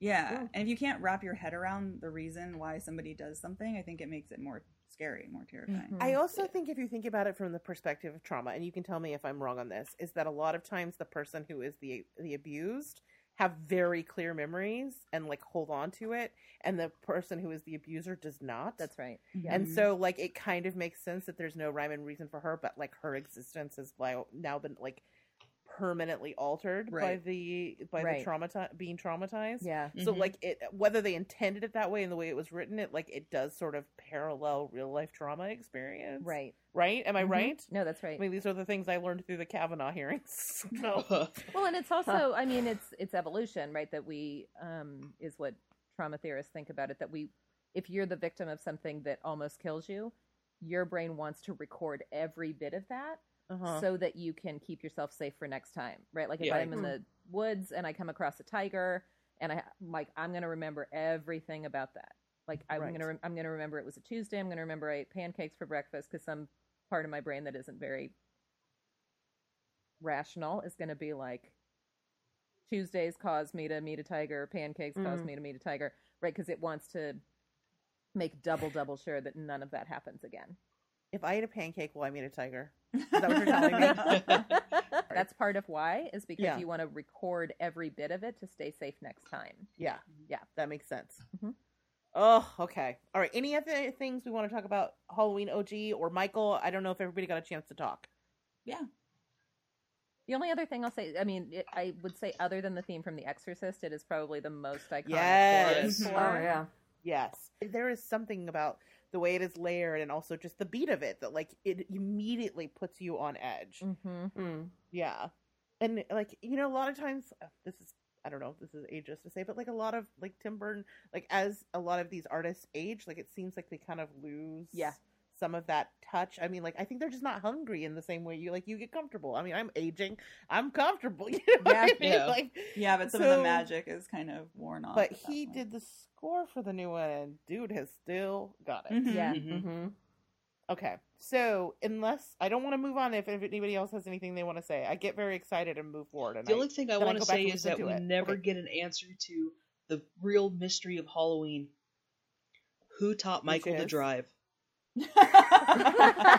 well, for that, let me direct you to the Rob Zombie Halloween, Oh, which God. Oh god. well, you'll learn the true reason that um Michael Myers is a killer is because mom shows her boobies for a living, right. and Mhm. uh somebody taught him how to drive. so, okay, I, this is the question for Ariel. Having rewatched the original and now going into the second, have your feelings on the Rob Zombie or uh, Halloween evolved at all?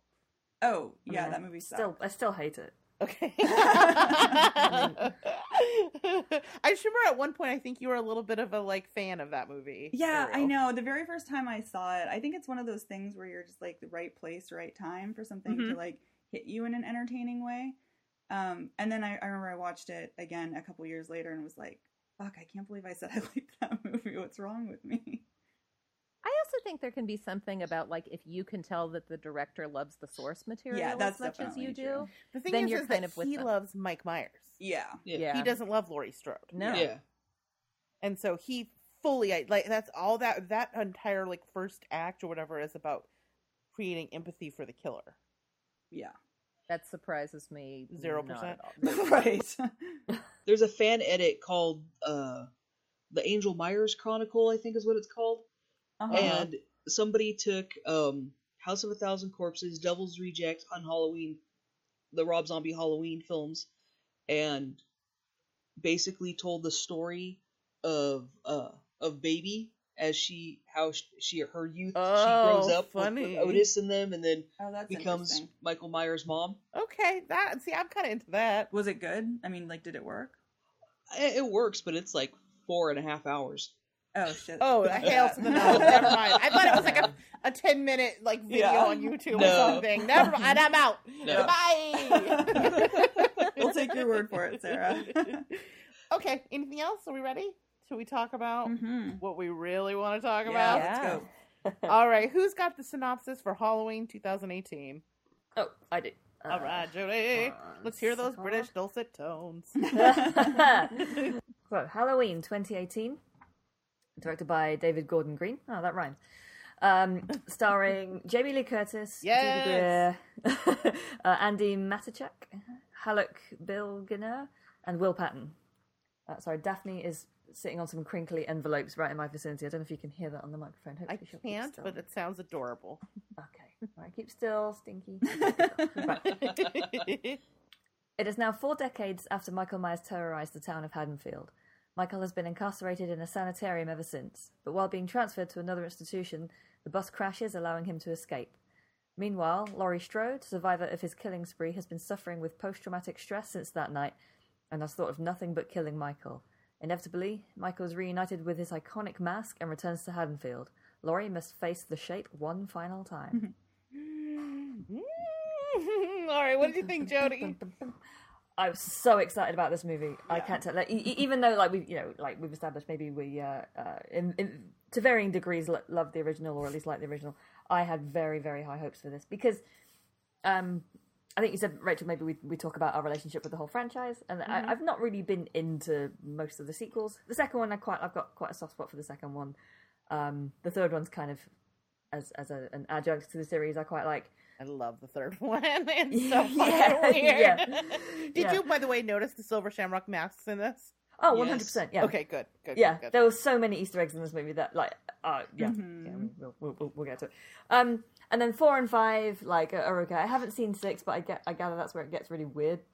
Uh, Um, no, they, they, they really just drop off at, at four. yeah, yeah. Yeah. Uh, Four four's yeah. okay. And then I- Five is dumb. Six, yeah, the rest of them.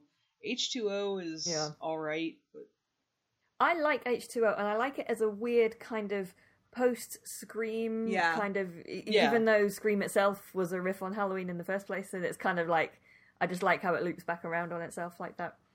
And Well, I, I, Halloween wa- H two O is the Alien Resur- or Alien three of the franchise. Ah, That's a good way to interesting. describe it. So, Because- resurre- so Alien Res- Resurrection is the Halloween Resurrection, right? Because that, that is a terrible fucking movie. I watched that for the first time recently. I've actually never seen Yes. that one because I heard Oh, it's so awful. God awful.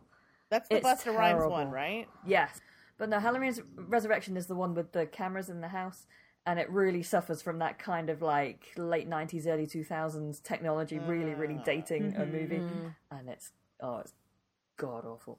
Um, and then, obviously, the remake, don't like. I haven't, I haven't seen the sequel, and I, I hear that maybe it's better because it's not trying to be anything else and it's just a sequel to another movie, but I'm not gonna. Oh no, the, Be in any no, rush to watch this. no. Mm-hmm. Uh, Rob Just Zombie's no. Halloween Two is awful. Like I mean, there keeps are having lots of things on my list before I get to that. on a white horse. It's just yeah. Ooh. Oh my god. Okay, yeah, no. Tonight's in white satin, Oh my really? God. No.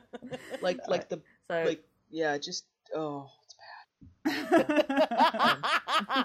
skip skip that one. So this one, yeah, high hopes, um, because obviously it kind of retcons the rest of them, and it's just a sequel to the first one. So I'm like, okay, here we go, and I really, really liked it. I think I'm just short of loving it, but I really, really liked this.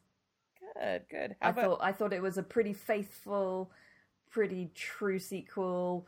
Pre- I mean, it's it's gorier, but like I feel like it's updated to the modern day in that sense, but actually still has quite a lot of the things that made the first one good. yes? um, and it has characters that you like in it. I, I, and I, I guess Matilda, you'll have to tell us like whether this is a kind of like a realistic Laurie, like a um, a realistic evolution of her, and whether she would behave in this way given what she's gone through. I'd be interested to hear your take on that. Mhm. But yeah, I really liked it. All right, Matilda, how about you? What did you? Let's go to you, and you can touch on that. I really liked it. Um, and I feel like it preserved some of what is fun about the first one Yes. while correcting some of what is not great. Um, I'm gonna dry hump with you so hard right now. exception- you- with one glaring exception to me, um, which is the flashback to the the killing of the sister, which is I think the most sexist shot in the first film, and Oh, uh-huh. it's in the Yeah. second one also. But yeah, I really liked it. Um, I thought, I thought that the places where the first one does not have adequate empathy for the subjectivity of the characters, this one has this one corrects that. okay. Yeah, both with Laurie and with um it's it was clever in the way that it has the friend who's the babysitter who um Mm-hmm. is inviting her boyfriend over. Yeah. Mm-hmm. The stuff with the kid that she's babysitting is some of the best. I, I my want- I- audience. I wanted more of loved that it. But then Kid, she's dude. really sweet. Yeah, Yeah. Yeah. that kid was great, and Yeah. he survived. And, w- Yeah. and like you think she's going to be one dimension you they start it where she's going to be a one-dimensional slasher Mm-hmm. character and then it develops cuz their relationship is so sweet. Yeah. Right? I mean, Yes. yeah. Yeah, they add Mhm. just enough before she gets knocked off that you care Yeah. about her and like. Yeah. Mhm. yeah. Yeah, I liked it and um yeah. Yeah. I'm super interested to hear what other people thought. But did you think the the depiction of Laurie and her PTS was I thought it was good. It was a little over the top. right?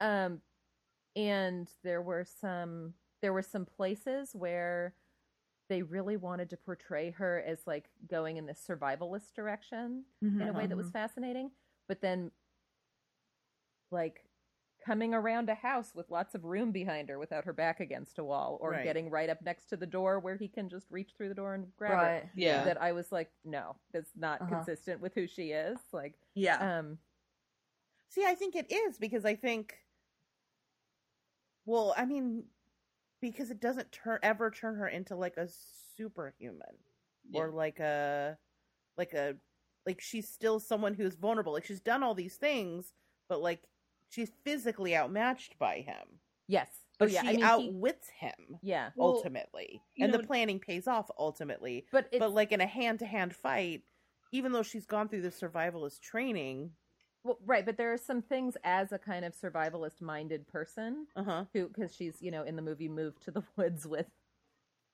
There was like a fire sale at a mannequin factory. like moves to the woods, and keeps them in the house first before she takes them outside and shoots them. Yeah. up. Um, very confused by the mannequin. I mean, some of it's in service of creating set pieces, is, you know, yeah, and. I'm willing to like forgive it. But yeah, yeah, I don't But know. there I- were some things like eh, like with the kind of chronic PTSD that they're trying to talk about her having. I think that she would be controlling everything that it was possible to control in a situation and one of the Mhm. most obvious ways to do that is to keep your back against the wall right like Right. there's just some stuff about um that i know is in the service of shots Mhm. Mhm, of mhm. getting a good shot that i thought that took me out of it a little bit okay, that's Mhm. fair. See, that's what I felt about the very, very end. Not to get too ahead of ourselves, but um, the way that they, spoiler alert, you know, they, they set they set fire to the house and then they leave, and I thought, uh-huh like, I was coming out of the cinema going, oh, that's that's almost that's not ruined the movie, but there's no way she's not going to stick around and Yeah. make sure that he's right, dead. and watch But the then- whole thing burn down. Yeah, really but then the person out. that I saw the movie with said, yeah, but don't forget, like this this is not counting the other six times he's gotten up at the end of the movie. But Right. if she's she's seen him do that one time, and I guess we don't see the bit where, like, presumably at the end of the first movie, he gets he, he gets captured and taken to the institution. But she's seen him get up uh, after being stabbed in the neck, stabbed in the eye, and shot six times, and he's got he's gotten up and been okay. hmm But she's, And she's put him in a fixated on- metal cage and set his ass on fire. Yeah, but she- Yeah, she's, but you know what? she- if that was me, I would have. I would have put two in his head. She's sticking Fair. around and making sure he's not walking out. But of didn't her. she? Didn't they watch him like catch on fire in there? Still, they did i th- i'm Yeah. with I Jodie. also I think feel like, like, yeah. this movie is telling you he's not superhuman though. He's a hu- this is not in the vein of like zombie Michael. yeah, This is like human Michael, and I don't think I think you're safe to guess that he's burned alive when he's caught on fire. right when the it's in a whole like, entire metal cage. bottom half of the house is engulfed in flames and Yeah. they see that happen i could I I, can imagine that they would leave the thing i agree with matilda though that there were a couple of things like okay so in laurie's house she's got so much stuff set up to um, sort of be a bunker and to be a trap we learn later for michael um, and one of them is uh, this like kitchen island that slides away so that they can get down into the basement where all the weapons are and food and Mhm. everything to be safe down there. Um, and she brings her daughter and her daughter's husband to the house and then down into that bunker. But then for some reason, they don't stay there. With Laurie, I understand because she said that she wants to murder Michael. Like, she's not going to just Mhm. stay down there and wait for the police to capture him or for him to Mhm. kill a bunch of people. She's going to come up. But why did her daughter and her daughter's husband not stay down there? Like The two daughter- seconds the- later, they're up in the house, and the husband ends up leaving and getting killed. Well, I mean, I I think the whole house was like that was like their little basement room, but I don't think it was, it wasn't a panic room. I mean, you could pull the thing right off the top of the the door. Yeah. It wasn't a Okay. panic room. It I think the intention was to get him into that. So why, you know what I mean? right Yeah. Okay. I can. I guess see that. makes more sense. Yeah, then because I when she shoots up at him from there and reveals their Mhm. position, I was like, Right. That's I think they're luring Yeah. him Yeah. into No, this. you're you're Yeah. right. You're like the right. whole Right. point Mhm. was to they created a corral that forced him into it. And I think Yeah. it was the art it served as the armory but also as a trap ultimately. It just, Mhm. I think, and I think they did this intentionally, maybe so that you would think that they were going to hide out down there. But you know, I was thinking of it or before we saw the ending as more of a bunker, just because it was also lined with food. Right, there was like Mhm. jars Mhm. and cans. of yeah, I food, mean it's like- definitely her little prepper yeah. Hole, but Yeah. But I think, But I mean, that even you're when right, you're looking that up, wasn't- you can see through the slats in the floor. Yeah, that's it true. was not like a like a fully like right. nuclear holocaust Yeah. bunker. It, Yeah. it's it's to give you some counter when you tactical down there. advantage, but it's not necessarily. Uh, yeah. Okay, I take it back. You're right. No, that makes. And that's the thing is like it it's a misdirection of the film yeah, Right. intentionally so that when it happens, you're like ah Yeah, twist, it's a good you know. Mm-hmm. yeah. Yeah. Yeah. So we have, uh, in true Zombie Grrlz fashion, skipped directly to the end yeah. Okay, we'll go back. so let's step back a little bit. Okay, we've talked about Laurie. Um, we have not talked about Judy Greer finally getting to fucking do something. I know she's always the best friend in a romantic comedy. She's never. She's the wife. Yeah. She's the friend, sassy friend. Yeah. Mhm. She never gets to do anything, Dude. and like getting to to see her do dramatic stuff, funny stuff, and then also have like a badass moment. mhm. Yeah. That moment In her Christmas sweater. Yes. Mhm. That moment where call back to that thing at the beginning when when Laurie first shows up and is like, uh, you know, like gotcha. To Mhm. have her kind of do that, like when she was like, I can't do it, mom. I was like, No, Judy. No. I know it was Yeah. so believable. That part was so Yeah. good. Yeah. Gotcha. I was like, oh, full body Yes. chills. Yeah. Yeah. People in the theater Oh. cheered where I was. Yeah, it was Yeah. great, and I just I, Mhm. she's such an underutilized actor. I love her so much. Yeah. She's And to, looking like, more and more her- like Sondra Locke, though. Like the older Locke, she gets, the more she is. looks like Sondra Locke. I'm not sure who that is actually. I'm looking up Mhm. Sondra Locke. I mean, I'll always remember her as Fern yeah. from Jawbreaker. Mhm. Right. For me, she's she's always going to be the voice of Cheryl from Archer. Yes, Yes. oh god, I love Archer so much. Yeah. So, what do we think about? Okay, so this movie is part sequel, part Redux, right? Right. And so there's like kind of treading on some similar characters. We've talked about how we like the treatment of the characters. What do you think about the like extreme disposability of the male characters in this movie? Did you notice that, uh, with the exception of Michael, like, I mean, people just disappear off fucking camera. Like, we Yeah, never like see her the boyfriend, boyfriend. again. Yeah. Like, they're they. This is a movie that is like the. This is the movie about the women, the the Strode women. hmm Well, Mhm. well, Mhm. Yeah, I mean- everybody else is secondary and not very important. we we all know the boyfriend is is at the dance getting drunk and and hooking up with somebody else. Right.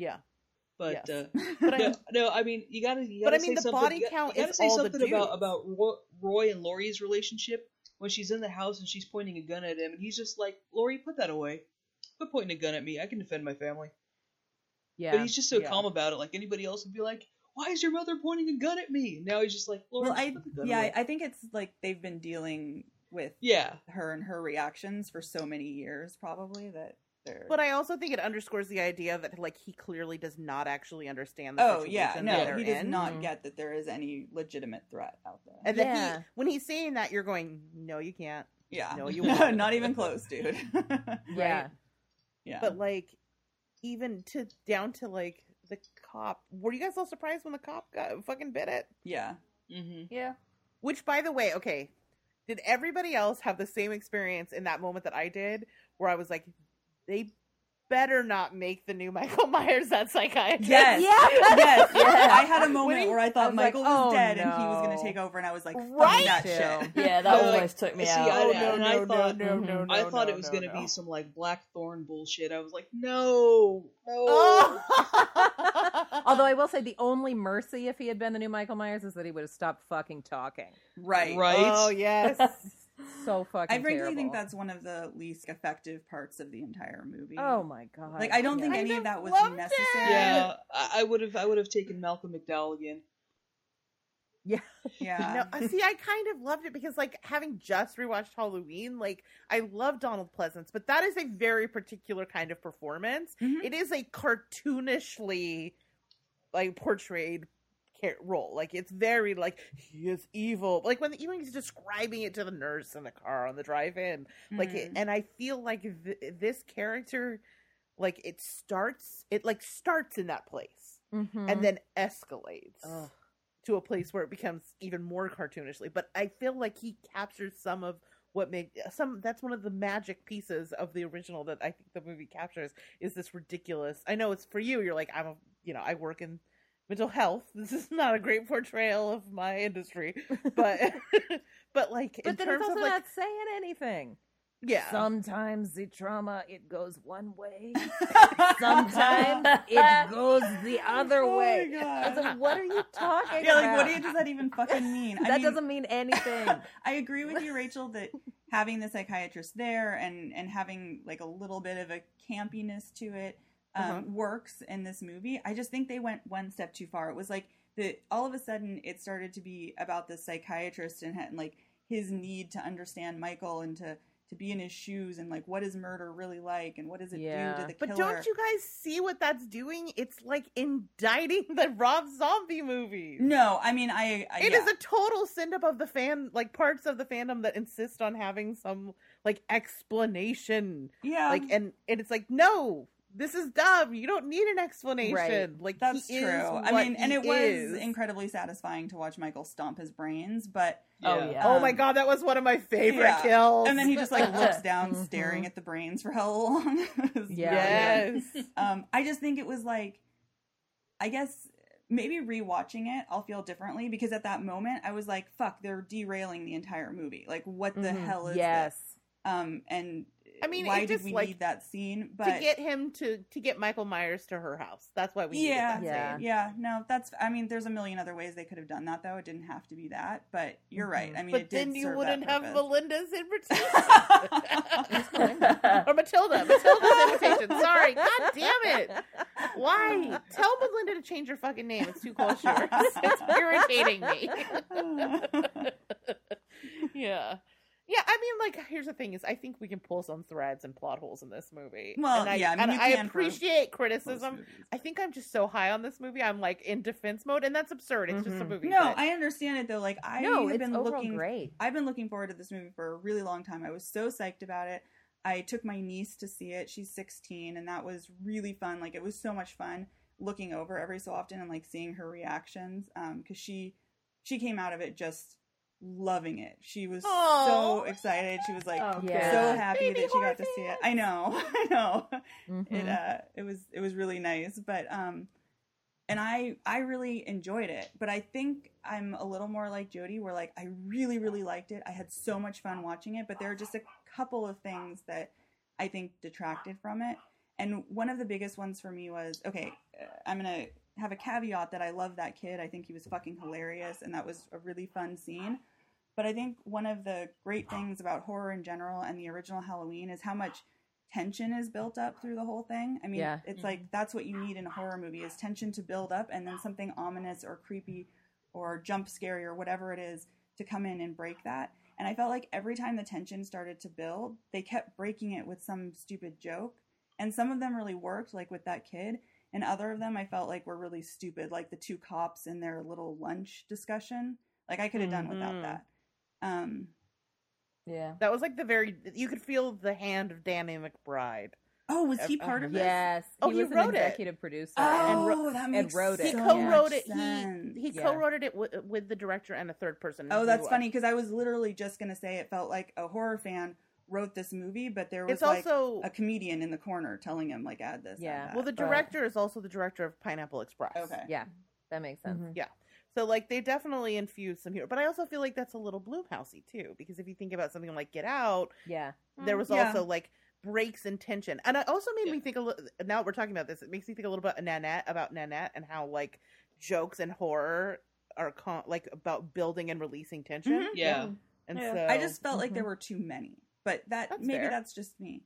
But I, I really know. we got that no, payoff of the the skull lantern. You know what I Yeah. mean? Oh, that was great. Oh, Yeah. so good. No, I think I think I'm with Ariel a little, especially at the beginning with the dad joking like, "Oh, I got peanut butter on my penis." I was like, "Oh, I hope this isn't going to be the tone for the whole movie." So I started, Yeah. like for the first twenty minutes, like, "Oh, okay," and then it, it you know, it, it got a little more serious until yeah, Jack o' lantern police policeman's I head love thing. that though. Yeah. That was that great. was a Mhm. really great scene watching. I mean, Oh, it's a yeah. great visual. Um, Uh, oh, Michael's also, just so mean in this. I mean, he's just. It's like Yeah. he just walks down the street. Oh, hey, there's somebody. Stab, stab, stab. kill. Yeah. Mhm. Um. Oh gosh, the teeth. That was really good too with the the two Oh, journalists. great. Oh, Yeah, who God. I kind of wish I hadn't journalists. seen um seen so many trailers because that bit was in the trailer and the bit Yeah. with the oh can you close the closet door so like some of the biggest scares were in the trailer. I didn't I watch any totally of the thought when I saw the trailer that that closet door thing was like going to be one of her, her, her friends being like, haha, just kidding. So Oh, when right, it turned yeah. out to be him, I was like, oh shit, she going I was kind of half hoping it would be Oh like man, a fake, when he you know, when like he a- smashes the. Oh, go ahead. Oh, I was just gonna say, like you know, like paranormal, para, blah, blah, blah, easy for me to say, Paranormal Activity three. Like they put stuff in the trailer that wasn't in the movie. I was Mm. kind of hoping they were going to do that a little bit, but Yeah, Yeah. that's why I hate trailers. No. that Right. scene in the bathroom was really.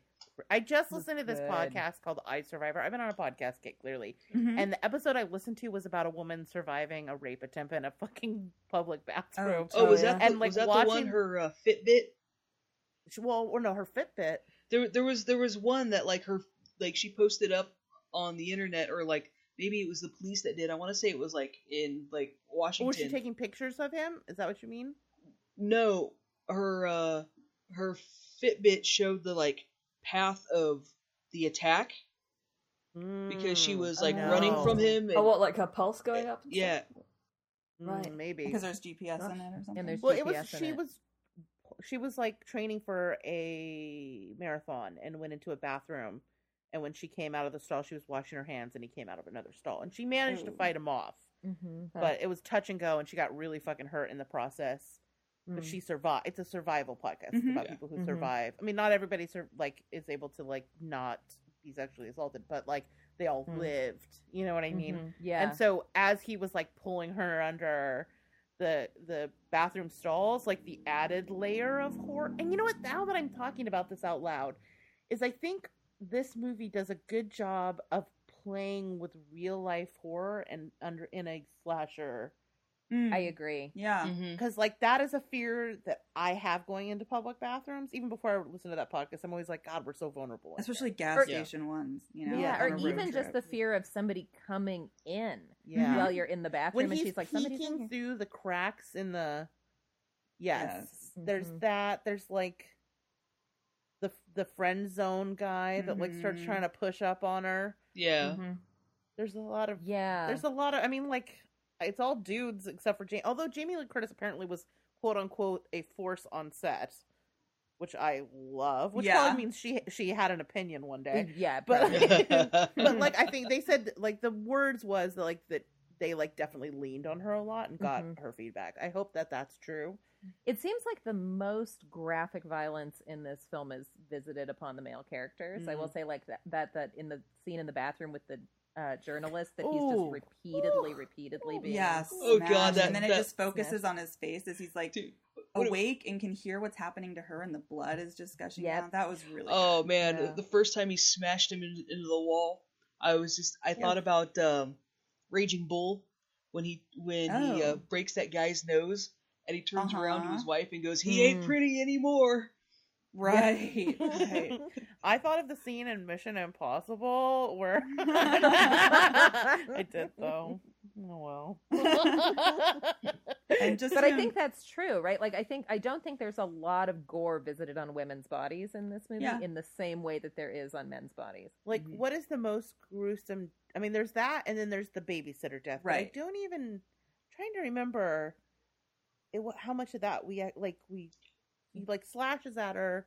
I don't think We we, don't- actually see that much. we don't see his death We or see her boyfriend's death. We see their bodies afterwards. Yeah. Yeah, but you're Yeah. right. But like, yeah, but just like male characters are presented as like death trophies in Right. a way, right? Like the kind of impaled on right, the fence, which is yeah. impaled on the wall with the tattoo. Yeah, out, like the cops in the hmm. car. Yeah. It's like kind Yeah. of the opposite of like. Have you guys seen Silent Night, Night, Deadly Night?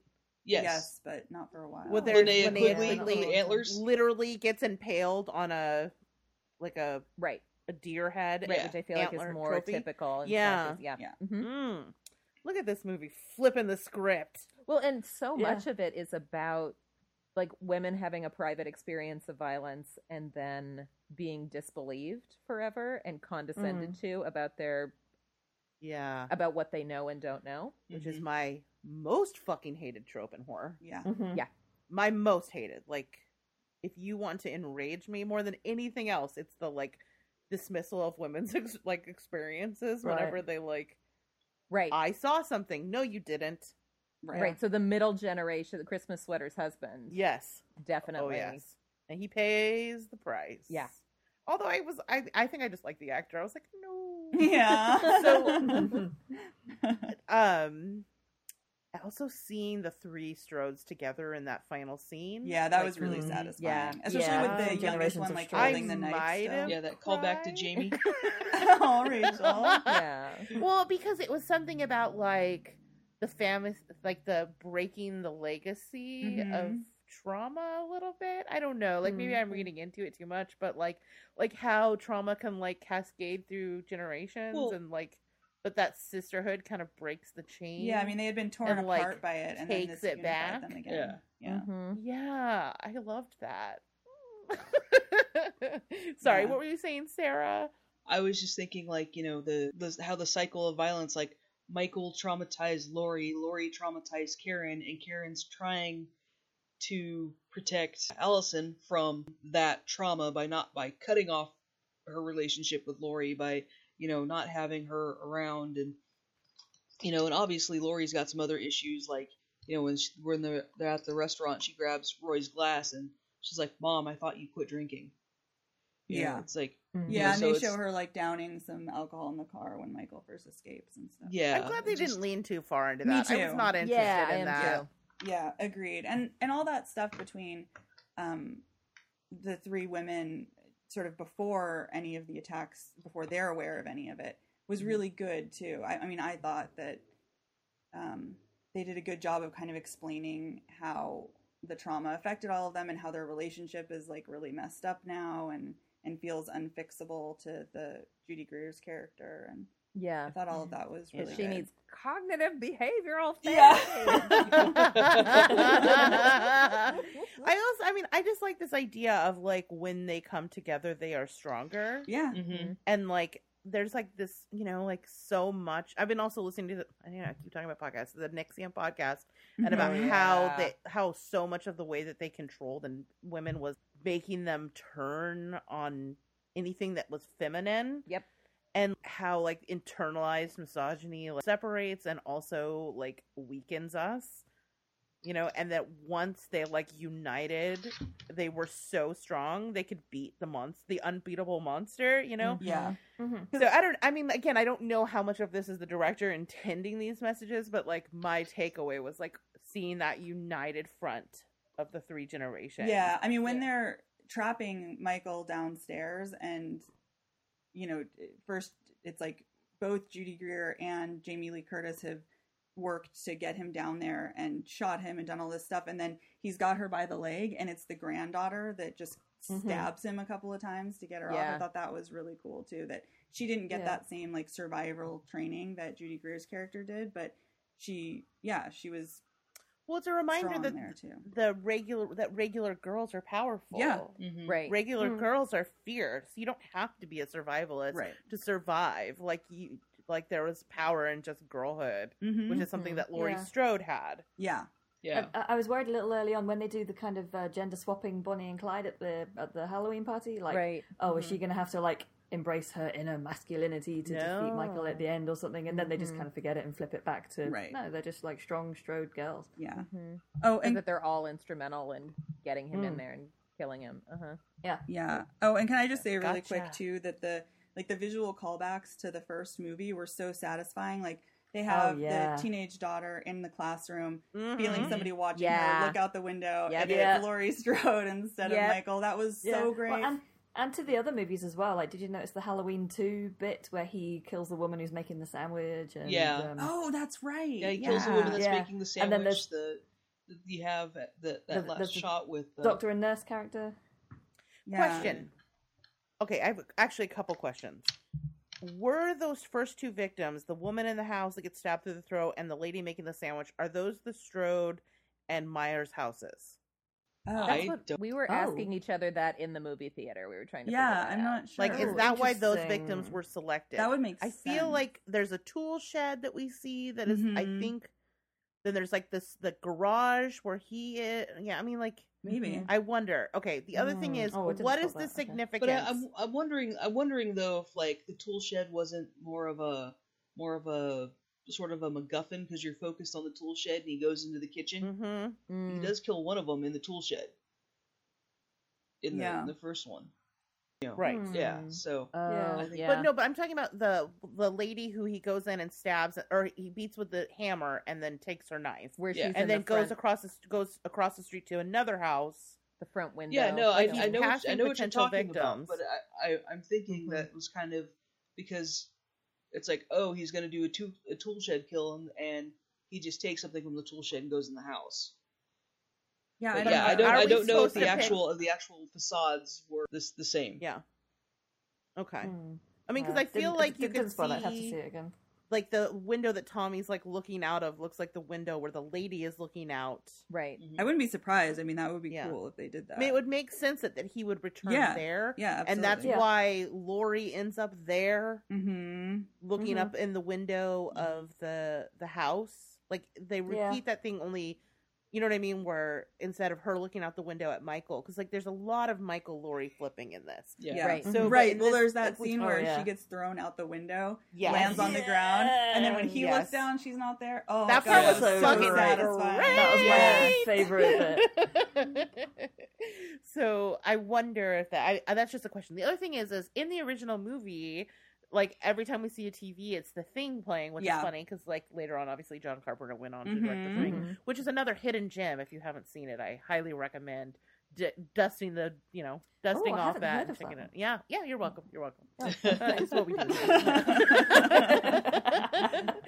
um, but so, do you think there was any significance to the things they were showing on the TVs in this one? Well, they were This is actually a Mr. Voyagers. Matilda question. That's a good question. Yeah, Voyagers was one. Yeah, Oh, what was the other I don't, one? don't remember spotting anything. the Voyager, and then the other one was Repo Man. Yeah, that's right. Yeah. Oh, Okay. Hmm. Hmm. I don't know. I don't remember picking All up. right, internet. This is our question to you, listeners. Yeah. Yeah. Uh, it's What good is to the know. let's see. significance of the things on the screen? Hmm. Tell us. We want to know. Okay. And you, you spotted the um the Halloween three masks. Yes. What other? Yeah, What are some Easter eggs that we may have missed? Um, well, they mention um the character of Lonnie, um, which is one of the boys who bullies Tommy in the first one. Oh. So do you remember when um, they go to uh, they go to dinner with the boyfriend and it's the mum and the dad and he goes, "Oh, I went to high school with Lonnie. Yeah, we used to go and get stoned in the woods." Oh, Oh, yeah. that's interesting. I had not Oh. put that No, together. I didn't either. Because that's the kid who um Loomis goes, "Get your ass away from there" when he, he scares him away from the front of the Myers house. Awesome. Any other any other Easter eggs you thought we might have missed? Um, I don't know if there's anything that we haven't. Yeah, I'm not mentioned sure, but already, I- like the mirroring and you know the switching places of um of, of Laurie and Michael. Yeah, I also loved how they dealt with um the is Laurie Michael's sister bit, where it's just like a throwaway line of like, oh Right, no, that's just yeah. an urban legend. Like that's not actually Yeah. true. And I didn't spot it until the credits, but apparently the teacher is um, PJ Soles. Oh. So when, when- so when when she sees Laurie out the window, Riff Randell. Oh, okay. yeah. So I didn't notice it until I saw the credits because we stayed, you know, we stayed Mm, yeah. the end, Yeah. you know. Um, so now I need to watch it again Yeah. to see if we actually see her. So I don't know if it's just her voice or if we see Oh, her. I'm definitely gonna watch this one again. Oh, yeah, Mhm. yeah. I think I like this better than the original. It's a I really do. fun movie. I do. I feel like my fa- one of my favorite Jamie Lee Curtis scenes in this movie is when she's she knows that Michael is back and she gets out of the car in the middle of all the trick or treaters and just starts brandishing a gun and being like, Get inside! inside! yeah, yeah, that was pretty great. She has a Loomis moment. That's basically what what Loomis Yeah. did. Yeah. Yeah. Very Yep. true. I also liked um, the moment between her and the sheriff when he's at the first house that somebody's Yes. killed in, and he keeps kind of looking back and seeing Laurie, and they have this sort of moment of understanding and sadness about it. hmm Mhm. Mm-hmm. I thought that was a nice kind of subtle touch to it. hmm Did you have a favorite part, Jode? I mean, the the bit where she falls off the balcony, I think, and then he looks and she's not there. That's probably my Yeah. favorite part. Yeah. Mm-hmm. Yeah, and also the the scene with the mannequins in the room Mm-hmm. because I feel like even though it was a lot gorier, like it, it was updated, you know, for Mhm. for 2018, it was a lot more gruesome than the first one. But then they still kind of took their time and had slow moments, and that bit where you're like, "Oh, he's going to be behind there," and she starts going in one direction, and he comes from the complete opposite direction. Yeah. Yes. yeah, That- that was really really great, really suspenseful. that actually reminds me of the one other thing I wanted to say is that this is Mhm. the like we say a lot about how like oh it's so much better when you like the character you're so much more invested the ten this movie was unbearably tense Mhm. during the part where she's walking through the house shutting all those things Oh yeah, that was Mhm. Because yeah, I Going in the rooms. really cared Mhm. like not Mhm. even in the like i care still you know what i mean like not even in the context of the runtime of the movie i cared i mean like i really fucking cared Mhm. and I realize that when I say that in other movies, I don't really mean it Mm. right. Mm-hmm. in retrospect. Like I care. I mean, I am, you know, seventy-two minutes runtime invested in on these characters. Right. Yeah, I mean, there's a difference between just liking a character and then really being invested and really Yeah. This is about a- them and really. Yeah, this is a Ripley situation in terms of like when she's in danger, I care. Right. Mhm. Laurie Strode has has le- has risen to the level, and I don't, and I still I love her as a teenage girl, but I fucking adore her as like a crazy ass Yeah, middle-aged she's lady. great. Oh, and just a crusty, like, okay, I'll take the three thousand dollars. Uh-huh. Yes, You yes, know? I'll take Yeah. my payment now. Like, yes, yeah. Yeah, when she hit that first um, thing on the house when she clears one room and then hits the cage. on Yeah. it. So brilliant like, too. yes. Yeah, There's yeah, a yeah. moment where she smiles where I was like, oh, can- Well, the and you satisfaction realize- of getting to use all your gear. Uh-huh. Yeah, right? I mean, 'cause that's the tr- prepper dream, right? Like you prepare because you're afraid, but then there's a little part of you that hopes. Yeah. Yeah, well, I mean, she right. says she's been praying every day for 40 years that he would escape, Yeah. so she would get her chance. And I She's she's me going after a spider that I've seen in the house. Like, no, I need to get him. I've been wait- I need to just get him because if I don't get him, like, when's the when's the next time I'm gonna find? I'll have a well, it'll come back and bite you, literally. Right. Yeah. Literally. Yeah. Yes, I have a spider story for you guys for later. But yeah, carry on. Oh, for. I'm also curious about. I know Rachel and I have talked a little bit about this, but what were the crowds like in your theaters watching this? Oh well, I saw it on um on a Friday at like six o'clock in the evening, which I thought would be really busy, but th- th- it wasn't very it wasn't very busy. But I I did see it in kind of an expensive cinema, so maybe that was it, or maybe people were waiting for a later like later in the evening. But Mhm. people were quiet and respectful, and which meant that it meant that you didn't get the kind of nervous laughter in some of the funny bits, which I was a little disappointed by. Mm. Well, I have a pro tip for you. Okay. If you want to see a film in an extra dimension, go to the Hayward Theater on Saturday at 11 in the morning and you will get to experience a movie in Smellovision. oh, no. Oh no, really? Because in my theater, every time a character smokes weed in a movie, Ah. so does the Oh, audience. really? it really added a level of verisimilitude that I didn't realize was factored into my ticket price. That's hilarious. Also, there was like the squeakiest shoes on the planet. Whatever. I know I'm a Oh, grump. fuck. But then there was like towards the end of the movie, people started getting chatty, and Randy and I were very like, right. you know. But Yeah. then, much like Jason Blum's article, I was enraged when, as we were leaving the theater, another person came to the chatty person and said, "I really enjoyed your commentary. It made the Oh movie no! for me." Oh, Don't that. Don't encourage that behavior. Don't you dare. Mm, It made me feel like Laurie Strode. Yeah. Yeah. So I took my Mhm. niece, and I really wanted to go like late at night to go see it, but her and her friends were going to a haunted house, so we had to go like earlier in the afternoon. And there weren't that many people in the theater, which was lucky, and people weren't too loud, and people like laughed and and stuff at the funny moments. Um, but there was a group of like junior high age girls behind us that kept like running in and out of the theater Oh, every no. like 15 Oh, minutes like mm. laughing um but it, i don't know i mean i was so enjoying the movie that it didn't affect me as much as it usually did because usually Okay. i want to like murder people that do that also there was a Mhm. couple in the front row that had um, a dog with them this like huge dog that was laying under their feet the whole movie and it was really Aw. cute That see, I'm into that. yeah Dog I'll, I will be so forgiving of people's pets. in a i way. know Yeah. I mean, I'll hate the, dog was people, but I love well the pet. but- Yeah. Yeah, We I made sure to see in our- it at Oh, at go like one o'clock in the afternoon to make Mhm. sure that like it was pretty much just me and like a handful of other people. I Because- worked. I saw it like that, enjoyed the hell out of it. Saw it again in Oh, a yeah. packed theater, and the guy sitting in front of me spent the entire time on his phone on Tinder. oh Hell no. And it's No. like douchebag. If you're gonna do that, at least turn your screen brightness down. yeah Yeah. Yeah. That reminds me of when we went to Werq the World, which is a dra- like a big drag show, Uh-huh. and the person next to us was like looking at like very dirty like bondage pictures on their phone. I was like, you know, whatever, you know, but I was just like, this is a public forum, sir. You're not in the back row. yeah that's weird Others can see that. I'm like, yep, that's a butthole. Okay. having having done having done shopping mall security, you would be surprised. uh, Actually, you probably would. It probably make you cry. The number of people that go to a shopping mall to fuck or to jerk off.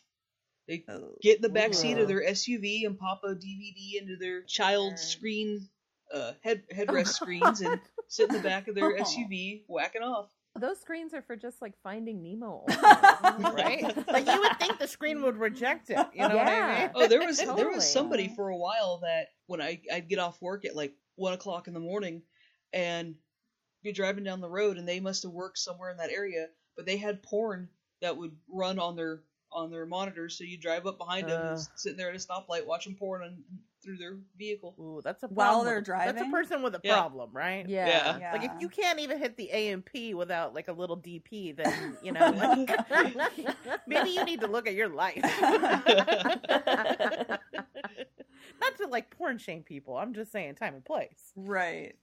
Right, like you want the consent of everybody You that's what to you know what, and it. that yeah. You know what that's what it is. It's a consent issue. That's why I did not consent to that commentary in the movie theater.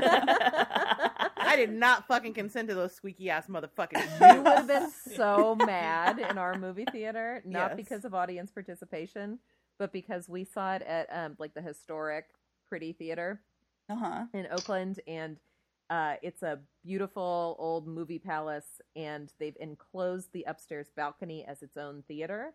Oh. But the oh. soundproofing is not amazing, oh. and so we were downstairs. So in the main, in the in the like end scenes where it's silent and tense, where everybody's where she's moving around the house.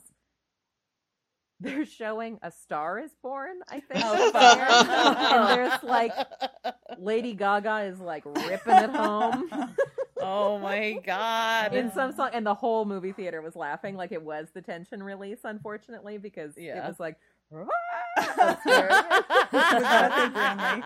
it was at the Grand Yeah. Lake, yeah, yeah, because we saw it on uh, Friday night, so we could get the Mighty Wurlitzer, which is the Uh-huh, organ I that love comes out of the. Mm. Yeah, that in the Paramount Theater. I love what they do in the beginning. yeah. All I know is afterwards I went and got some Vietnamese sandwiches. I know that Needed did sound good. Yeah, not the made peanut butter really and jelly hungry. one, Oh yeah, well, I don't know if you know this, but the banh mi actually refers to the bread that it's on, not the topping.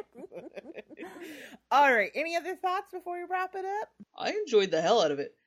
I, I I went in expecting expecting a cross between Rob Zombie's Halloween and H2O, and though. hmm I was really surprised how well it, it, it came out. Definitely, Mhm. it could have really been a bummer. It was so hyped that like it could have easily been a letdown. Yeah. All right, so last topic. What do we think of the new franchise? This as the new franchise and like excising the rest. Do we, if we ignore everything else that has come after and just focus on these two films, what do we think about the Halloween franchise as a whole, Matilda?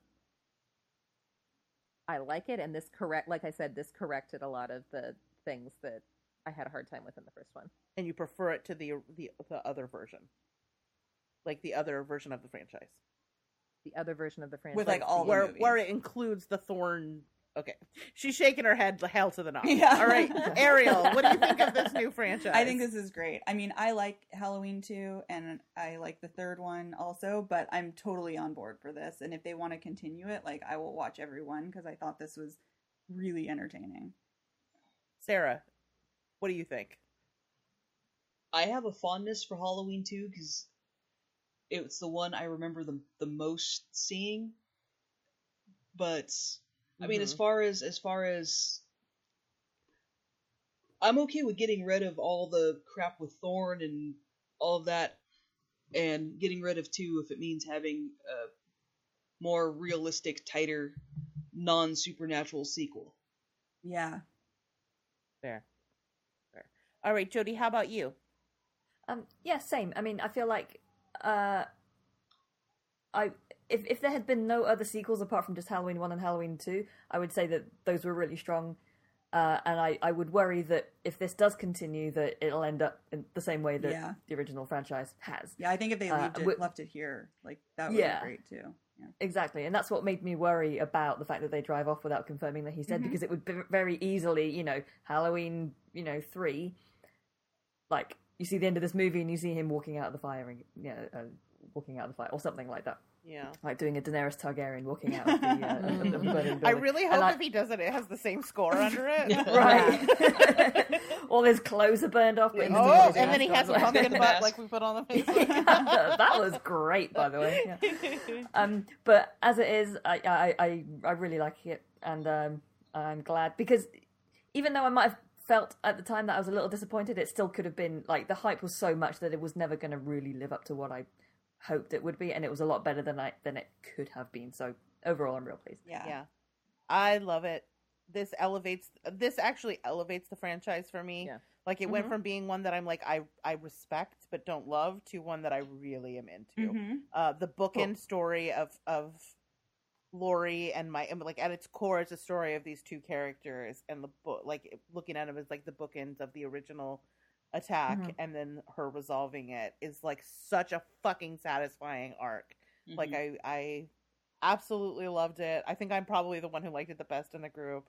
Which is funny because I think I like Hollow the original least. so, but like this is the franchise. This franchise does all the things that I love in horror. You know what I mean? Good Mhm. kills, great characters, strong female characters with an internal life, like interesting ideas about like gender dynamics. Like I fucking loved it. It's Mhm. just so It's- satisfying too. Like, it's you walk just out of it just being so like, yes, that- satisfying. yeah.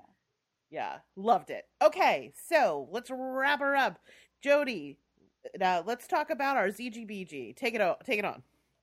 Oh yeah, I mean this has been quite an erotic episode already so far. But um, so I want the music from My Dad Wrote a Porno to play over. Um, so for this uh, ZGBG, um, we're going to focus in on ki- well, we- we've called it kinky horror movies. I don't know how you guys interpreted that. Uh, That'll be fun to find out. Yeah. yeah. So um, some sexy, some erotic, some I don't know, maybe pornographic, whatever you guys have picked. Um, yeah, let's get into our kinky sides and look at the kinky side of horror. Okay. Uh, who would like Me, to me, go me, first? me, me, me, because I only have three. So do I. Okay. Yeah, assertive. Well, yeah. How, how, how did you approach it first? Well, I tried to like. I mean, I, I didn't want to just pick things where people had like leather outfits on. Like, I tried to like pick things that had like a like um that were kinky, like that were like kind of subversively sexy.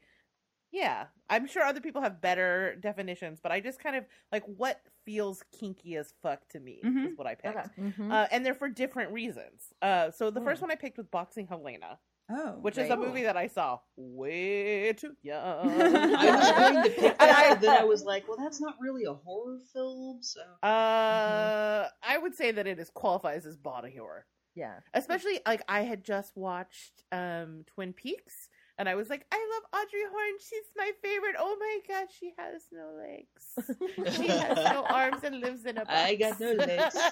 I got no legs. so I would say that one, and like the where she's like being a voyeur, watching Julian Sands like seduce a lady from her like little box, pretty fucking kinky. So boxing Helena is my first pick. My 2nd mm-hmm. one is The Cell, which I think I've recommended before. Mhm. Right. And Oh, this yeah. one is it's not as sexy, but it like it the way that it treats body modification and how that like factors into his psyche, the serial killer psyche, um, and like the aesthetics of of bondage like show up throughout like the thing where he's like dangling from the hooks. or- Yes, Or, like I only saw that movie Mhm. one time when it was first in theaters, and I can still Mhm. picture that scene perfectly in my head because it's so like blah. And Mhm. so it's kind of even though you're not seeing like straight up kink in the movie, Mhm. it's sort of like uh, the you see maybe like kink un like psychological underpinnings Mm-hmm. and like hints of it through esthetic Mhm. So the cell was my second one, and then of course this is why I went first. Ha ha! I got it. Suckers is Hellraiser, the you. kinkiest Oh, movie of all time. I knew that was going to be taken. I have such sights to show Uh. you. I mean, this thing is not even fucking pretending to be other than the kinkiest bathhouse of a movie you've Yeah. ever fucking seen, Yeah. and I love it. Yeah, I saw that way too young as well. Yeah, Yes, I same, saw it same. in junior high with my Mhm. dad, and Oh, Oh, yeah. didn't know Oh. what it was gonna be like. Other than people were saying to watch Oh. it, and got like partway through it, and we're like, "Oh my god, oh my god, I can't believe I'm watching this, and my dad's sitting right next to me." Ah. Yeah. okay. Whew. That was great. Glad I got that out. All right, I'll go next. Okay, who wants to go I'll next? go I'll go next. I only Go have on. two. Oh, go for it. All right.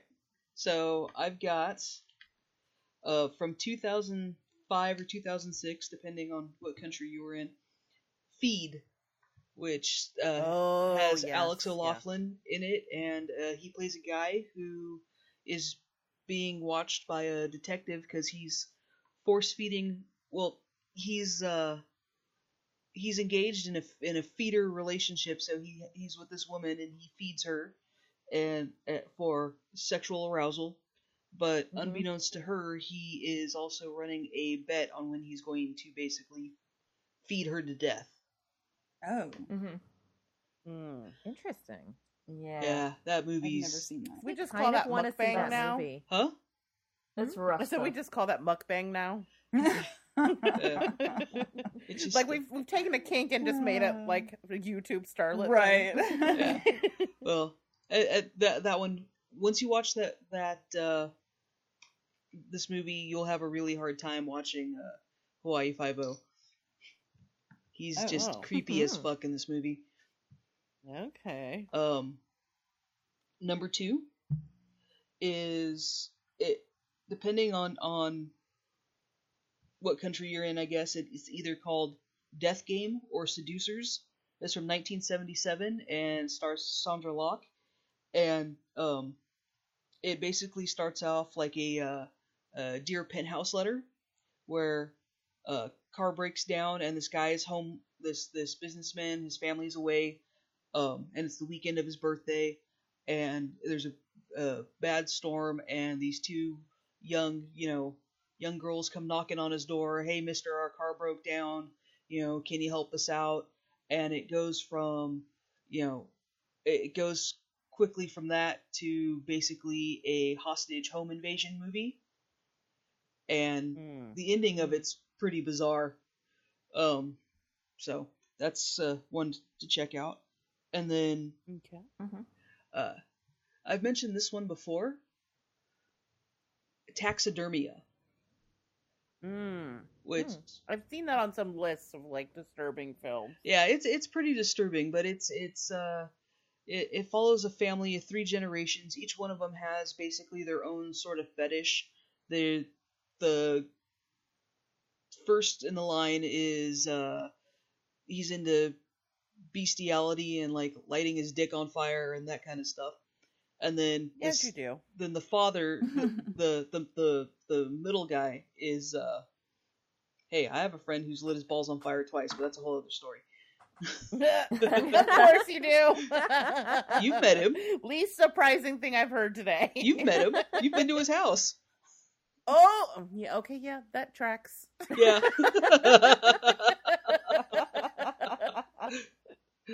oh shit. um but uh yeah so then like the uh the the second person in in in line the the father is uh an ob- is a speed eater and so he's obsessed he's oh, he's really obese and he's obsessed with with food and then his son is an embalmer and the end of it has a very uh it looks almost erotic until like the last minute of it and the scene that you're stuck in there stuck with it is pretty uh disturbing but yeah so those are my three Awesome. Mm. Okay. Um, Ariel, you sound like you want to. um, okay, well, so I picked uh, Hellraiser, obviously. Uh-huh. But Stupid Rachel. uh, so one of the other ones I chose was, um, uh, sorry, Love Object. oh yeah, duh, Why did I not think of Which Love Object? is an amazing uh, little movie that not many people talk about. Rachel recommended it to me years and years ago, and it's so great. It's about um, good. this this guy who's like socially awkward, and then he gets one of those like real sex dolls, and then creepy shit starts happening with the the sex doll. It's a great movie on its own, and then sort of has that subversive sexuality part to it too. mm-hmm. Um, the other one I picked was Cat People. Um, Oh, The original? well, I think both. Mhm. Um, the original, well, it doesn't explicitly have any sex in it. I mean, it was made in 1940, so there's not a lot that they could do with that um, code and all. But uh, it definitely has that undertone of this this woman who has this um, this sexuality to her that's not being explored, and it comes out, and she, you know, you never actually see her in cat form, but it's like alluded to the whole movie. And then I think the remake um, was done in the early 80s and i saw it probably when I was in high school or something on TV, so I don't remember it super well. But I know in that one it's a lot more explicit and there's a lot more um, sex in it. But I would really recommend the uh, original 1940s one. It's a really good movie. Second least it's pretty shocking surprise thing I heard today. And then uh, I just thought of one off the top of my head. This is a movie that I've talked about before because it um, affected me so much as like a really little kid. But the people Here under the stairs. Yes, I was wondering who was gonna call on that. I was just gonna say that one. yeah, uh, I saw it at a friend's house when I was really little, and the. I mean, I'm I've always been claustrophobic, so having people like in the walls really freaked me out. And then not understanding what the guy in the leather gimp suit was about um, was really upsetting as a little kid, and like him being in this mask uh, really, you know, hit on that claustrophobia feeling for me too. And then there's some incest stuff with him and the sister. Um, so, yeah, I probably should watch that movie again as an adult. Yeah, I wonder how that is aged. Yeah. well, the um, the remake of Cat People has some incest incest stuff going on in it. That's right, it does. I only have a vague memory of, of that movie, so I don't know that I can recommend it, but Cool. All right, nice one, guys. Uh, Matilda, what are yours? Um, so I may have thought about this a little differently. So I was thinking less about kind of like um erotic horror and more about Mm. like power dynamics. Oh, That's an interesting. Te- I like it. Um, I like it. So my first one is uh Silence of the Lambs mm. because Mhm. I feel Mm. like the Clarice Hannibal Lecter struggle around who is interviewing who is a Mhm. pretty fucking kinky Yeah, it is. exchange. Yeah, it Um, is. So that's my first one. Uh, my second one is Under the Skin, which we watched. Oh yeah, Oh, previous yeah. I can't believe we didn't. God, I, I didn't love think about that movie. Yeah. And I just like the someone else would way that it. the the guys kind of like submit to this kind of like annihilation. Mm-hmm. And become her. gimp suits themselves. Yeah. yeah. I have like fifteen. Apparently, we're learning a little about me today. This is- you did not look distressed when I went first. I should have known. uh, God, what's the what's the third one I want to? Hmm. well, don't forget you get honorable mentions. Oh, that's true. Um. Okay, so I'll go with because this is on our shame hole list, and maybe some people might want to watch. it. Uh, so I'm I'm gonna go with hard candy. Oh, maybe yeah. for the third. Ooh. Um, that yeah. that has um, yeah. So I'll say that was my third one. Then I Yeah, have a million. That's a great one. I love you, Matilda. You're the fucking best. I, I've got a fairly long list as well of things that I thought would get picked Well, before. so well, I'm, I'm, well. I'm struggling to narrow it down as well now, and I don't know what Mhm. angle I want to take. I thought that would kind of answer my own question for me. Um, I mean, I had Hellraiser, obviously, everybody did. Um, I guess an, an early one that I saw uh, was Species. Oh yeah. Mhm. Yeah, and I, I, I kind of I haven't seen it for a long, long time, and I want to watch it in conjunction with um with Under the Skin. Uh, the idea of this kind of like alien seductress Mhm. uh, kind of going around, and uh, but in Species, it's like men that are after her before she can mate with a um a human male, Mm. I guess. So I I I, I want to watch that now with my kind of like feminist zombie girl eyes and see see how I feel about that. But I remember like that was always one of the movies that I'd be watching, and then my parents would walk in during the sex scene. And I'm like, "Are you fucking kidding? Like, can you just wait?" Oh, that's really annoying. Um, and uh, yeah, I had Cat People as well, but I've only ever seen the original. I've never seen the remake, so maybe I need to watch that too. Um, I'll go Witches of Eastwick for my next. Oh, yeah. Oh, nice. Yeah. yeah. Yep. Kind of solidified my crush on Jack Nicholson Mm. pretty early on in life. Mhm. Mhm. And um, I just really like that line where he says to uh, to Cher, um, she says, are you, are, you, "Are you trying to seduce me?" And he says, well, "I would never insult your intelligence for something as trivial seduction, but I would like to fuck you." Bloody hell, Jack. Okay. Direct and to the point. I mean, and my women appreciate that. yeah, right. and um, oh, what's my third one going to be? This is a, a, a pretty late edition. Is um, Pin. Yeah. Yeah. I don't think I've ever seen it. And- That's another neither. like after you watch it, you're like, I feel so dirty. Yeah, yeah. Because this is one uh, I can't remember who recommended the first, Rachel. Whether it's you or Probably me. Yeah. and uh, yeah, I don't, I don't really know what to say, but I'm just watching it going, okay, when's the daughter going to fuck Pin? Right. So, do you guys Yeah. know what this is about? No. Yeah, don't- I I, I've even I, heard of it. you and I have talked about it before, Rachel. It's an I remember you anatomically talking about it. correct medical doll Oh. Yeah. that may or Oh. may not be a murderer. Oh. Yeah. Yeah. Because a- it starts off as um is the if I remember rightly the the dad's a doctor and he kind of uses Pin as a kind of like to teach his kids about various things and like oh well what what does Pin think maybe Pin can give you some advice and and then mm, Yeah. Yeah yeah. Yeah. it a good Stuff- We should do a love object pin Oh, yeah. episode at some Yeah. point. yeah yeah Oof, pin is a rough watch though. yeah But I, the thing is, is, the upside is you get to make other people watch it. True, true. yeah. Um, did anyone else have some honorable mentions? It sounds like Mattel's got a few. I have a few. What were yours, Jody? So I had uh, Bram Stoker's Dracula Mm, hmm because I, I felt like that was a pretty obvious one. Mm-hmm. Um, and I had uh, The Love Witch as another recent one, but I, Uh-huh. I feel like I need to watch it again before I really decide how I feel about that. But um, I just remember feeling that that was pretty refreshing in terms of just a female character expressing her sexuality without any kind of like shame. Mm-hmm. Mhm. Uh, and Possession. With Oh Sam yeah, Hmm. that one. Watch that one again with your feminist lens. I mean, yeah. And um, Black Swan was my last one. That was on my list too. Yeah. Oh yeah. Mm-hmm. Yeah, you could just what else you could you just say Aronofsky. I mean, like Right. Right. yeah. But I feel like that's the kinkiest Yeah, one for sure. Yeah. Mm-hmm. Um. Yeah. What else, what else did you have? uh, I also had Raw. Mm. Oh, yeah. Uh, Yeah. there. Mhm. Um. yeah. I didn't even think about the cannibalism aspect. Or even just the like awakened desire aspect around meat. Yeah, Yeah, like the the, the lust for flesh. All the food in, stuff. in yeah. different ways. Yeah. yeah. Um, this is off genre, but I swear to God, is the kinkiest shit I ever saw as a kid.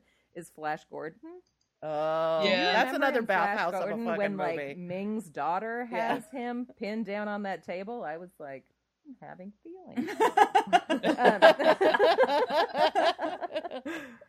also out of genre, but kinkiest shit you'll ever see. Uh, there's a movie called A Dangerous Method. Has anybody ever seen no. That's the spanking Freud movie, right? That's the yeah. Michael Fassbender is Carl Jung and Oh, Viggo okay. Mortensen is Mhm. Freud and Kira Knightley I is the kinky patient. Yeah, I haven't gotten around to it yet. Yeah, that's a kinky movie. Yeah. Um, okay.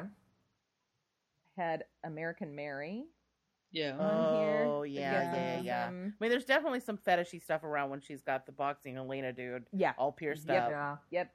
Um, right, and kind of like her own sadism around Mhm. Well, then That's you know, you, that.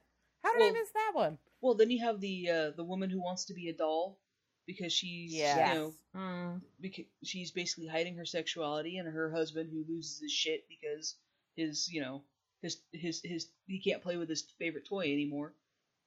Ugh. Mm-hmm. Mm. I Yep. love the Soska sisters. They're fucking weirdos. Yeah. Mhm. I'm so into I them. feel like they're pretty in this. The, the- all of it could make the list. You know what I yeah, mean? Like that's a there. good point. Yeah. Um, and my final one was I may have talked about this on the podcast before, but I think uh, the kinkiest shit I ever, besides Flash Gordon, when I was a kid. Did anybody? Does anybody else remember the Judy Blume book Deenie? That was very seminal No. for you. Like that was that was the Vaguely. origin. Um, So Deenie is about a girl who has scoliosis and has to be in this like brace. Mhm. Uh, but there's a whole scene where she goes to the doctor's office and she has to she's exposed to these two male doctors because they have to put the plaster around her and she has to like ha- hold on to this bar on the ceiling while they wrap her Oh wow. i'm telling you this one is Super kinky. this is some young adult bondage um yeah then she goes to a dance and there's a lot of like feeling furtive feeling up under the brace anyway Ah. so Nobody said crash. i know i was i was figuring Ah. people would say crash Mm-hmm. Well, I Yeah. thought about Crash, but I was like, that's not a that's not a uh, you know I've never seen it. that's not a necessarily doesn't a really horror me as a horror movie in the I same mean, way. it's but- Cronenberg, so Yeah. like, yeah I mean, yeah, there's a lot. I mean, like we didn't talk about Rabid or Shivers, Right. or like yeah. All right. So, what were your honorable mentions, Jodes? Uh, I think I've done them already. Mhm. Um, although now that I'm thinking about it, uh, The Shape of Water. yeah Yeah. All right. Yeah. Uh, Anybody else have any more? Oh, I Nope. got my three out already. Ah, Did uh, you Sarah, n- Nekromantik one and two. Sure, why not? it's not a Zombie Grrlz episode unless we mention Nekromantik. yeah, we gotta we gotta get the corpse fucking in. Yeah, yeah, definitely. Jody, did you see Achievement unlocked. someone referred to uh someone on Twitter referred to the shape of water as grinding Nemo? Amazing. Amazing. great. It's one of my favorite things last year. Awesome. Cool. Some good Thanks. And I'm, I'm, I'm sure there's a bunch that we've missed. I, I forgot to get this out on the Facebook page um, ahead of time uh, this time, but uh, yeah, let us know if there's any that we missed and like what super obvious ones are we missing. Listeners, get in touch. Tell us. Yeah, definitely. All right, cool. So let me. I guess that just leaves our Netflix streaming. Uh, I will say uh, we would love to hear from listeners. We haven't heard. We haven't gotten any feedback in a while, but I would love to hear from some people. If they want to get in touch with us, there's lots of ways you can do that. You can email us at rachel at zombiegirls.com. You can hit us up on the Facebook, which we're all pretty active on these days. Yeah. Very proud of all of us, like getting on there, taking some of the heavy lifting off poor old Sarah's shoulders. But also, I feel like the more we engage on there, the more people engage back, and it's been Mhm. really fun. Um, Yeah. we've got our, our we've been recommending movies every day to get you into the holiday spirit on there. So if you're like if you're doing your 30 days of horror movies, maybe some of these can get added to your list so that you can get all Sam Haney up in here. Mm-hmm. Um, so definitely find us on the Facebook, and if you're enjoying the show, review us on iTunes. Um, okay, so every episode I do a Netflix pick. Well, we're gonna do a little switch up, change up here. This is actually partially because of the Jason Blum interview okay. and like realizing like whenever I pick a streaming pick, I just pick something that I liked. But I want to make some changes to this. I mean, we're 10 years in. I feel like it's I'm allowed, right? Sure. the things have changed. So my approach to this is going to change a little bit. Instead of it being a Netflix pick, it's now going to be a streaming pick. So I'm going to pick things from Prime. I'm going to pick things from Shudder. Basically, all of the streaming things. I don't personally have Hulu, but maybe Hulu at some point. Mhm. So these won't just be Netflix moving forward. The other thing is, is I'm, I won't always do this. Like if there's something I'm really excited about that isn't, um, I, I will still recommend it. But I'm gonna try to start elevating more like films that are directed by women. Um, Okay. because like, how am I bitching about Jason Blum and I'm not using my teeny tiny little platform to elevate some women directors, right?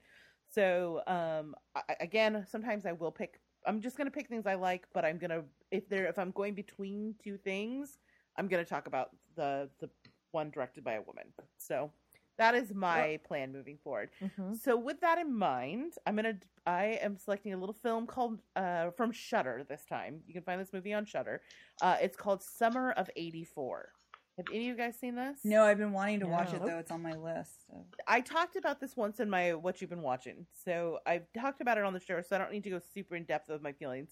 But here is the synopsis. Um, it's summer. It's the summer of 1984, the perfect time to be 15 years old and free. But when a neighborhood conspiracy theorist, Davy Armstrong, begins to suspect that the police officer neighbor, his police officer neighbor, might be the serial killer all over the local news, he and his three best friends begin an investigation that soon turns dangerous. So this is directed by Anouk Whissell, Francois Simard, and Yoann-Karl Whissell, and they are the they are the trio that also directed Turbo Kid, which is another great freaking movie. It might even be on Netflix. If you haven't seen Turbo Kid, it is great.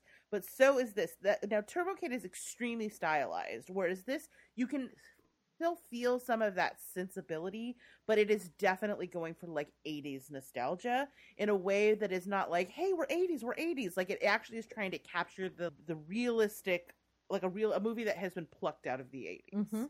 and not like, you know, it's it's going for like real nostalgia, not like nostalgia, nostalgia. Mhm. Yeah. You know what I mean? Yeah. Like Mhm. as much as I Mhm. love Stranger Things and I will not hear a word against it, like it is very much like a modern thing that is like like look at the nostalgia. Whereas like uh, if you go back and watch The House of the Devil, like this is a movie that you could have got on VHS. yeah. Right. Yeah. So yeah. it's definitely more in that category. Um, it's and if you were someone who grew up watching those movies as a kid and you feel like the loss of that kind of movie existing today, like this is very much a throwback to that.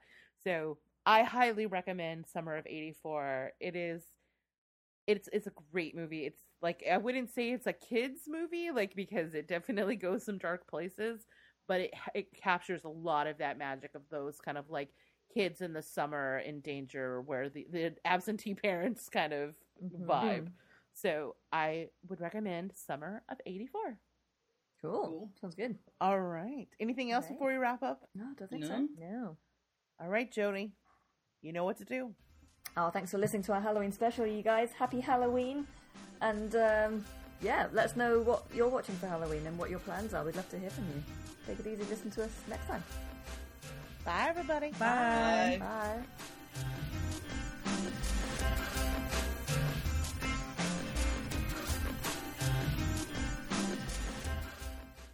So, where was I? Oh, yeah, you had been charted on. Yeah. I've been charted on. Congratulations. Welcome, sister. Yeah, it was Yeah. like baptized in a very gentle way. I feel like it wasn't. Like, you got the. You got yeah, really. no, full shrapnel. You it got was a full bad. shotgun yeah. the first time. Yeah, yeah. Yeah. Yeah. Um, on Christmas morning last year, my mom, I picked up my mom's dog and I got uh, anal glands sprayed in my hair. Welcome, sister. Yeah. it's pretty, pretty disgusting and also Yep. really hard to get out of your hair if you can only use unscented products. So I ended up having to like wash my hair like six times and ugh, Hard- Harder than Yeah, the so gross. Yes, surprisingly, because Maybe I you needed to throw some fucking ragu in your Prob- hair.